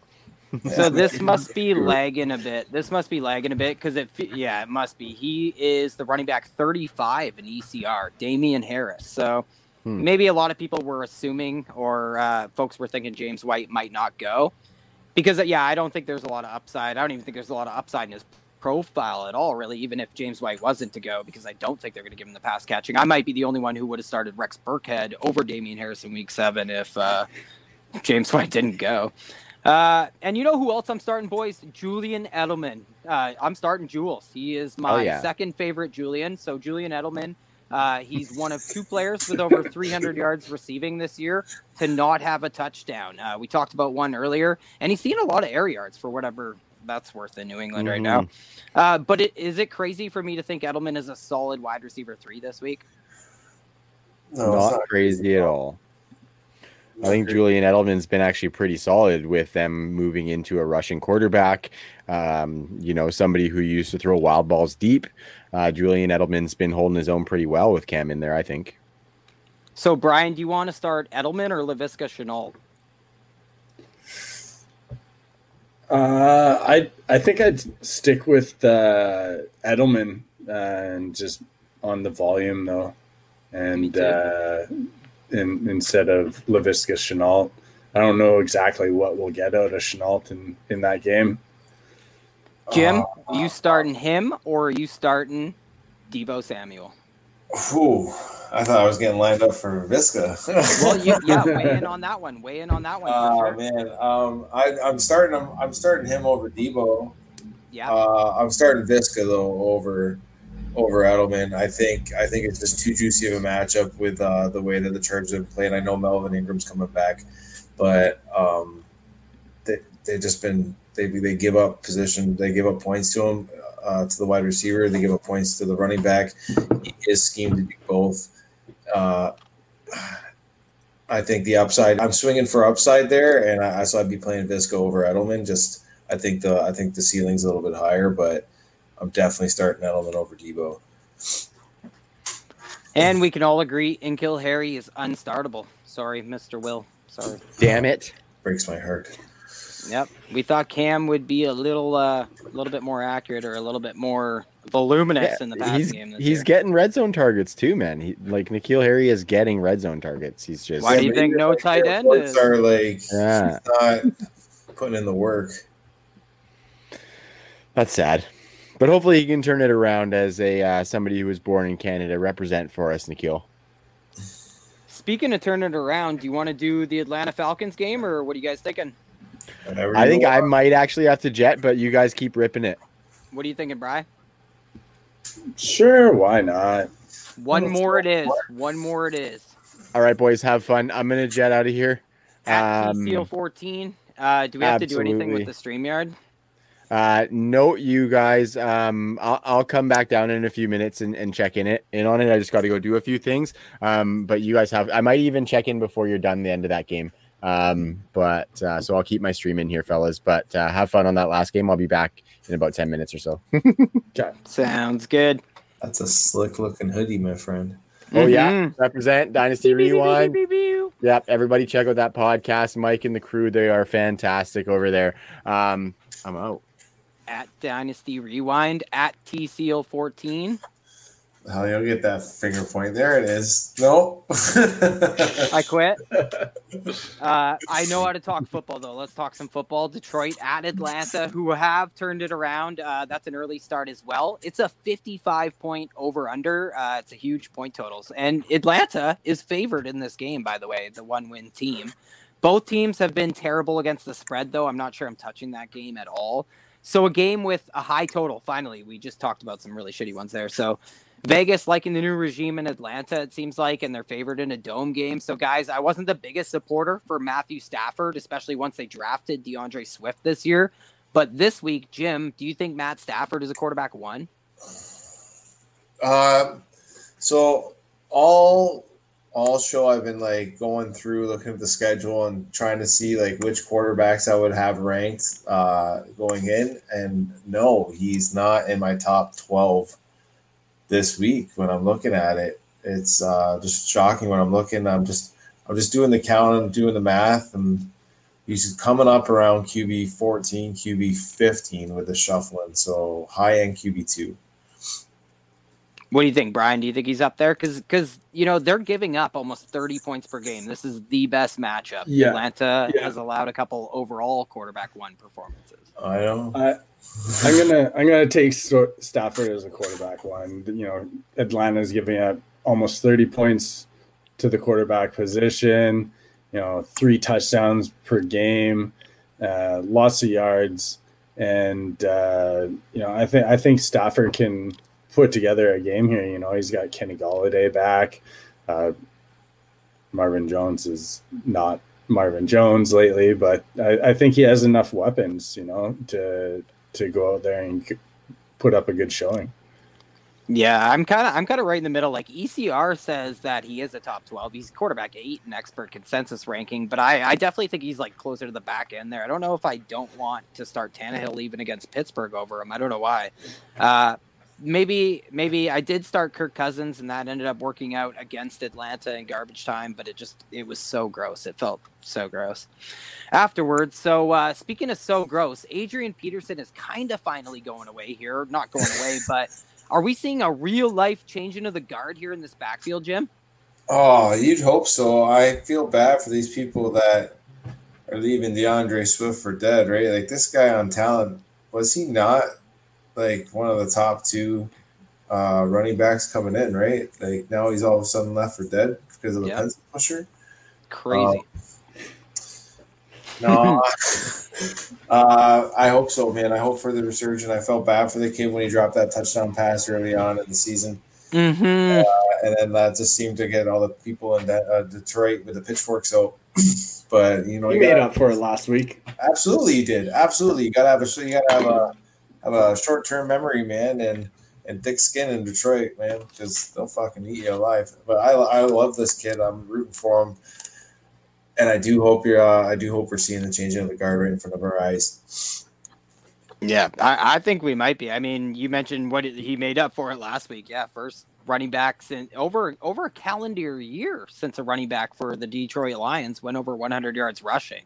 Uh, so week four last year was the last time that happened. So let's go, uh, D'Andre Swift. The issue is, you know, Peterson did still get carries. His market share on the team's rushing attempts, it's been frustrating as hell, but it has to be respected, I think, still in games where the Lions uh, might be favored. And this game, even, you never know. I really hope it's all Swift though, because ECR agrees. I mean, Adrian Peterson's outside the top 30 in PPR rankings wherever you look, and D'Andre Swift is inside the top 24 everywhere you look, and he is a running back too for me.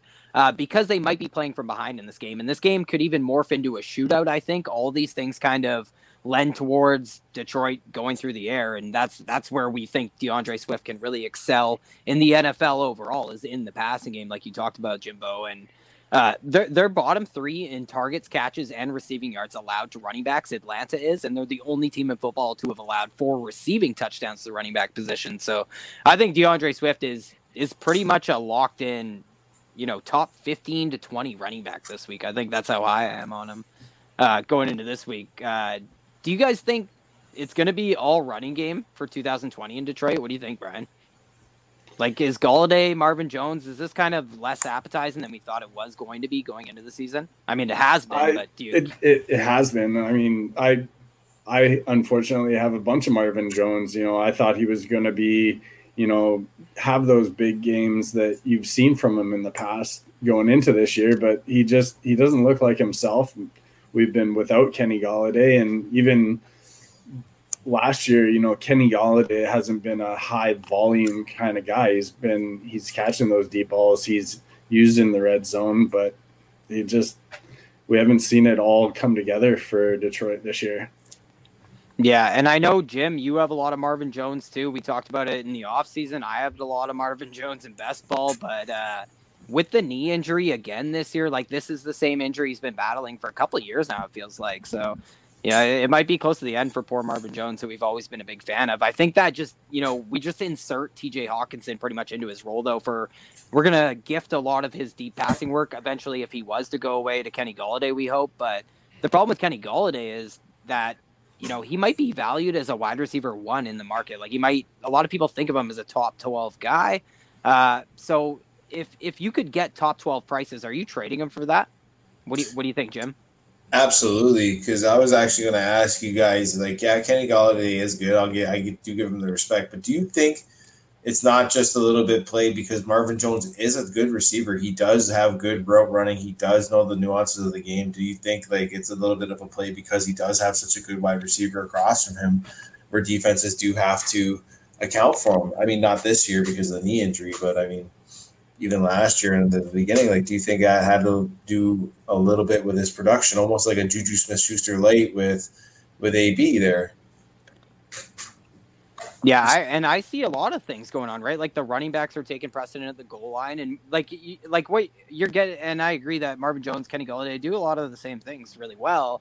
But yeah, it's really the running backs at the goal line. TJ Hockenson's kind of emerging, and he does a lot of that same 10 zone market share stuff. So, and that's that's the big thing. I just expected Kenny Golladay would be like a 25% market share guy. Like he would have a really kind of a monopoly on this offense at some point, uh, especially if Marvin Jones was out. But even with Marvin Jones out, Kenny Golladay wasn't even doing that. So give me Tyler Lockett. Um, maybe I don't know about Chris Godwin. That was another guy who came to mind, but with AB there, there I don't know. So guys like that, though, I you know high end guys like Tyler Lockett, I have ahead of Golladay the rest of the way. I think. Uh, what about Marvin Jones then, Jim? Are you ready to just fire him back into your lineup as a as say like a wide receiver four or a flex or whatever? Uh, I'm putting him on my bench. If he does anything at all, uh, I'm throwing him out in as an add-in piece for for a trade-in, straight out because like the writing's on the wall. Yeah, especially in Dynasty. Like you knew you knew it wasn't too much longer with him. So yeah, if he shows me any signs of life in the next couple weeks, I'm definitely throwing him in as the add-on piece uh, to package him with somebody. Totally. So the pencil pusher, you mentioned them. Their defense has been pretty bad. So let's move into Atlanta here. Plain and simple, Matt Ryan's like a, a quarterback five to ten, whatever you want to call him this week. I don't care. But he's you're gonna start him if you own Matt Ryan. But I want to know: Do you guys think he's a quarterback one going forward? What do you think, Trav? I see Trav's back. yeah, yeah. Thanks, boys. I just went to check up on the family. Everybody's doing good. I was sitting out for a smoke watching you guys, and I could not stay away. Uh, so, are we looking at Matt Ryan as a quarterback one? Did you say going forward or this week, Ty? Sorry. Rest of the season. I think you can argue against him as a quarterback one this week in such a mm-hmm. juicy matchup against the Lions, where they're favored in the dome. But going forward, what do you think? Do you think he's top twelve? I think I think back end, yeah, definitely we can rely on him as that just through the sheer volume. And uh, D Brown on the the podcast this past week, Ty had a really good stat. And correct me if I'm wrong, Ty, but I think uh, Matt Ryan has the only quarterback in the last like 10 years or something to have 450 yards and a 75% completion rate. Um, so I think it was in two games back to back. Yeah, but I Um, think there was something else in there too. I think it might have been involved or the touchdowns that he got, which is just better for him being quarterback one rest of the season, essentially. So I think the volume that he's going to get, and with hopefully Julio getting healthier, um, he's going to maintain that for sure. What do you think, Brian? Do you think he's top twelve rest of the way? Yeah, like like Trav said, I think the volume just it, it puts him in there, you know, and he's got the weapons to do it. And the schedule's not that bad. Yeah. See, I, I definitely play a little bit of devil's advocate. I definitely point to the rushing. I mean, I think it begs the question how much of a premium should we be putting on the position this day and age? But Matt Ryan's quarterback 11. He has three times less rushing yards than any top 10 quarterback right now. And we know he's kind of like a roller coaster nature of a fantasy career, like season to season and stuff like that. But he has three huge weeks against three brutal defenses. But the other three games, he was not a top 12 quarterback. So I think it's been a little bit of feast of famine, and I don't. I, I kind of think that might continue. Um, what do you guys think about Todd Gurley? Do you think he kind of just had a, a little peak and then he's going back to a valley? What do you think, Brian? Do you think he's a, a solid mid running back too, or is he a back end running back too? Uh, I think I think he's a mid running back too. I mean, he's been getting the the touchdowns, and I think his usage in a in an offense that's pushing the ball around like Atlanta is doing. I think it's going to keep him right in there in that running mid running back to conversation uh, instead of falling out. Yeah, I think it comes like he has nobody behind him. Like Brian Hill's kind of fall, fallen out of favor, and Ito Judge Ito's never really come up and made too much noise. Uh, Jimbo, are you ready to call Atlanta a team that can support multiple wide receiver ones? Do you think Julio Jones and Calvin Ridley can be top twelve wide receivers going forward? Absolutely, absolutely. Um, they're two very, very talented, talented wide receivers. I know uh, it's going to end up falling off a cliff with Julio eventually, but um, I don't see why you couldn't this year with the volume being there. Defenses uh, still have to account too for Todd Gurley. Busting no, I don't care about that knee. He's definitely showing he still has something in the tank, and you have to respect it, man. So that just all opens up everything else. And even Russell Gage, like you got, I'm not sure how he is this week, but even Russell, like Russell Gage when fully healthy, you got to respect the guy, man. You got to respect him. Too many weapons on the field. So yeah, absolutely, I can, I can definitely see him support, supporting two top wide receivers going forward. Yeah, totally. I think it's an interesting debate because I, I definitely lean towards if any team in the entire NFL can, it's them. Maybe Seattle actually, with no Antonio Brown going there. But uh, I think you know Atlanta has the most completed air yards, the most intended air yards, all that good stuff. You know, wide receiver positions going to see 65 to 75 percent of the entire team's targets there.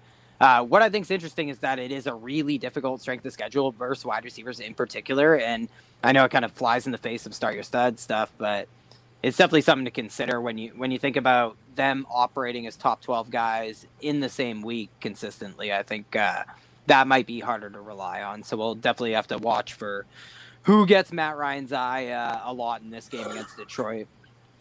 How is jeremy okudah doing? Does anybody know? Jeffrey okudah? Um, not entirely sure, to be honest with you. yeah me either but definitely not making a ton of noise as a rookie you know like some No. some some cornerbacks just uh, definitely take time, but a lot of cornerbacks will uh, burst onto the scene. You'll you'll hear their name like a Jaire Alexander or something in Green Bay. I, Mhm. he fooled me good. I'll put it that way. Yeah. Um, so Okudah- oh, sorry, real quick. I just looked up some Okudah. He allowed seven receptions last week, one the week before, 10 the week before that, four the week before that. So it's been a little up and down as far as uh, the work that's been coming his way. yeah, not yeah. I don't know Denzel Ward and then him. These guys going top five at the cornerback position. I definitely put a premium on coverage on the defensive end, but that's it's getting a little out of hand. Uh, speaking of out of hand, shouldn't Austin or uh, Hayden Hurst get used a little bit more? What do you What do you think, Brian? Do you think Hayden Hurst is like a top twelve tight end? Yeah, I well, no, I don't think he's top twelve tight end going forward. I I I expected a lot more usage out of him. You know, uh, coming in this year, I thought he was going to be used a little bit more like Austin Hooper was last year, but uh, he uh, he just hasn't been getting there. It's an interesting one with Hurst too, because like, like you said, a lot of people really expected the Hooper role to come towards Hayden Hurst.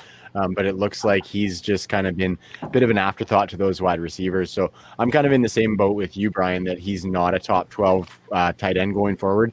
He's actually the ECR tight end 14 going into this matchup. Uh, he's got guys ahead of him like Jonnu Smith, Noah Fant, even Jimmy Graham is at the tight end 11 for this week. Um, I'm not sure if I'd be able to pull that trigger necessarily. Jimmy, what would you do? Would you start Jimmy Graham over Hayden Hurst this week? Jimmy Graham has uh, has the Rams on Monday night. No, because he has the Rams on Monday night. Um, I don't like doing that, but I'm also not really sold on Hayden Hurst, and everybody was like jumping the gun with him, even with Austin Hooper, who is a very talented tight end. It took him a couple years to adjust to the offense, and his his role grew uh, pretty much steadily every year. If you if you looked at it and extrapolated or extrapolated it out through, so like I never I never expected Hayden Hurst to come in and grab the year three Austin Hooper target share. I expected him to grab more of like a year two Austin Hooper target share. Um, I don't know what was that like 60 I think it was 60 catches or 60 60 receptions something like that. Right around uh, there I think yeah yeah like I'm not really I was never really expecting a big burst out from but I'll be honest I never expected as much from Russell Gage either you know what I mean? Like Russell Gage mm-hmm. surprise to me. For sure. It's interesting with Hurst because if you look, he's got the 12th most targets among the tight end position. Um, obviously, the team passes the ball a ton. He's got the fifth most air yards at the tight end position um, and the second most deep targets. So there is some work being had there. Um, his average depth of target is over 10 yards, which is pretty big for a tight end. Um, so I think there is some avenues for him if some of that keeps up. It's just been really spotty, right? Like I think it's been a game here, he'll get a decent amount of opportunity, and then another game he won't get very much at all. So uh, Hayden Hurst is definitely a bit of a sketchy, a sketchy start for for fantasy managers. And if you can go to somewhere where there is some more guaranteed volume and maybe less target competition, then I would probably go that route this week. Absolutely. I almost think like uh, name value, maybe throw them out there on the on the trade block, right? See what you can get for them. Totally, man. With the with the war of attrition happening, um, and people maybe looking for um, the perception of a more steady tight end, you might be able to get somebody to bite on that for sure. What do you think, Brian? Yeah, yeah, I'd be all about that. Trying to shoot them off in a trade. I see a lot of people that are uh, ranked below him, overshooting him and pushing him down here the back half of the season. Mm-hmm. Ty, what about you? What are you thinking for Hayden Hurst? Hayden Hurst Helmsley. um, I don't know. It's tough. Like I like the athletic profile and all that, and I thought, you know, we saw Austin Hooper be tight end one overall for like eight weeks last year, uh, mostly on the back of end zone uh, targets and all that. And I thought we'd see a lot more of those from Hayden Hurst. So I'd like to see that increase. I'd like to see a little bit more targets in the intermediate of the field too, because we know he can do that and he can do work after the catch. So just get him more work overall. And I think uh, he'll be scoring more because I think I thought it was just a, a great marriage. But yeah, I've definitely been underwhelmed so far. But I think he makes makes for a pretty decent buy at the tight end position because he has that ceiling to to have those spiked weeks and he's in the offense to do it. I think.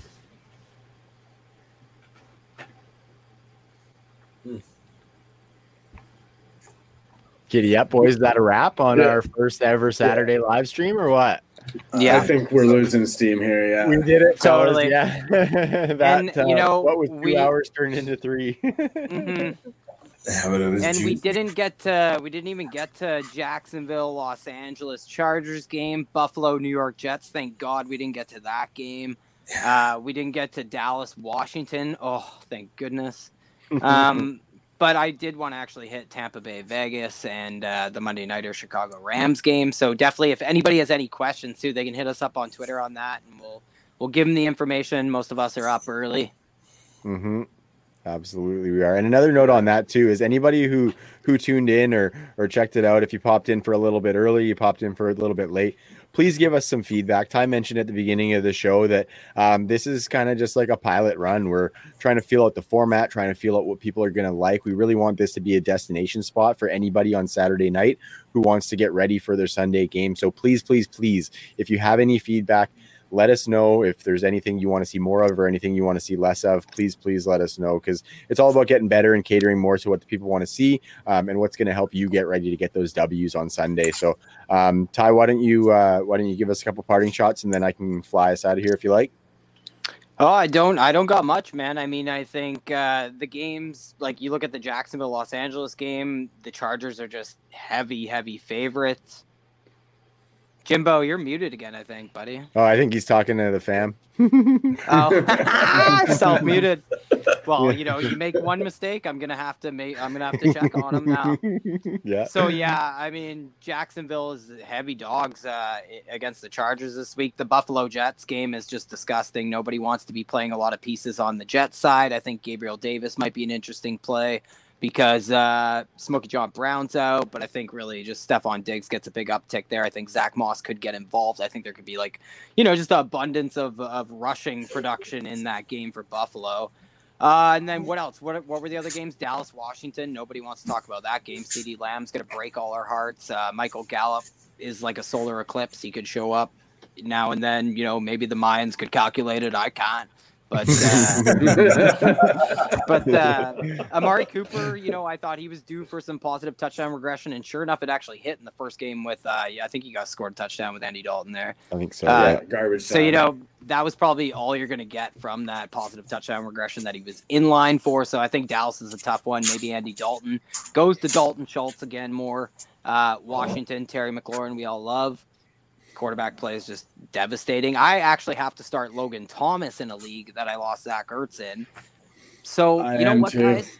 Yeah, end zone targets, tight end target share, everything among the position. He's up there as like a guy we should all be buying, except it just nobody would be buying the number three option in a Kyle Allen offense. But I also want to just continue to see uh, JD McKissic get pummeled uh, by friggin' Antonio Gibson. Why JD McKissic is like top 10 in every receiving category among running backs is beyond me. Uh, and that's pretty much all I got. The Tampa Bay Las Vegas game. AB won't be in this one. So, you know, sell Chris Godwin off a great game, maybe. I wouldn't sell Mike Evans right this second. Uh, Mhm.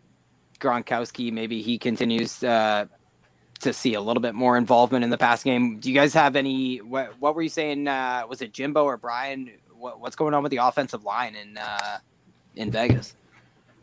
Oh, I think Julian was talking about it. I think only one guy is missing from uh, the offensive line. The other guys are going to be in for that game. Interesting. Well, that game has a 52 point over under. Like that's the point total in that game. So there, there's going to be some scoring there. And uh, Vegas is is uh, a dog against Tampa Bay, and I actually like Tampa Bay against the spread this th- in this game, even though they're only they're only 500 against spread this week. And then the Chicago Los Angeles game, I think, is going to be a really good game, but maybe a defensive battle. I don't know. Uh, it's only got a 45 point over under, but I think it's interesting because these teams have played in back to back years. They scored under 25 points combined in both of those matchups. And, you know, Chicago, say what you want. This team's won what? They've won, what are they, five and one? Or they? Yeah, five and one. Yeah. So they are six point dogs in this game. Holy, I am taking Mhm. Chicago. Just, I don't even need to say any more, I don't think. Uh, so yeah, that's pretty much all I got. Anybody else got a long, meaningless rant? No, you do that quite well for us. nailed it. No, Ty, you nailed it, man. And uh, I'll write us out here. I just want to say, Ty, actually, uh, a big thank you to you for doing all the work and getting this together. Um, Ty does a lot behind the scenes for us and researching and whatnot. And Ty put together an immaculate show sheet for this inaugural episode of the True North Saturday live stream. So, um, yeah, Ty, just want to say thank you for getting us all prepped for this bad boy and kind of steering the ship. Because um, uh, three hours of us just kind of rambling with no direction might have been a little bit painful, but uh, you nailed it there, my man. So I appreciate that. Uh, a couple other shout outs. I want to give a shout out to Viridian Global. They are the supplier for our merch. Um, they are doing really big things in the fantasy community. The Viridian Football Collective. Um, they've got a bunch of awesome brands. Go to viridianglobal.com check out all the gear there. If you buy some stuff, post a post a picture on Twitter with a hashtag rocking the V gear um, because they love seeing people out in the community wearing their gear. Um, much like we do. If you go to truenorthffb.com slash shop, we've got some wicked designs on there as well. So we appreciate them. Another quick shout out to our sponsor, our YouTube title sponsor, in fact, Monkey Knife Fight. Go to monkeyknifefight.com, use promo code TNFF to get an instant match of your first deposit of up to $50.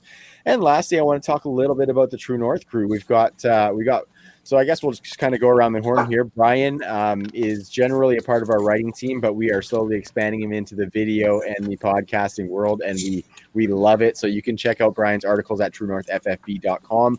Um, Brian, um, thanks for coming on, man. It's been really really cool to chop it up with you, and can't wait to do more.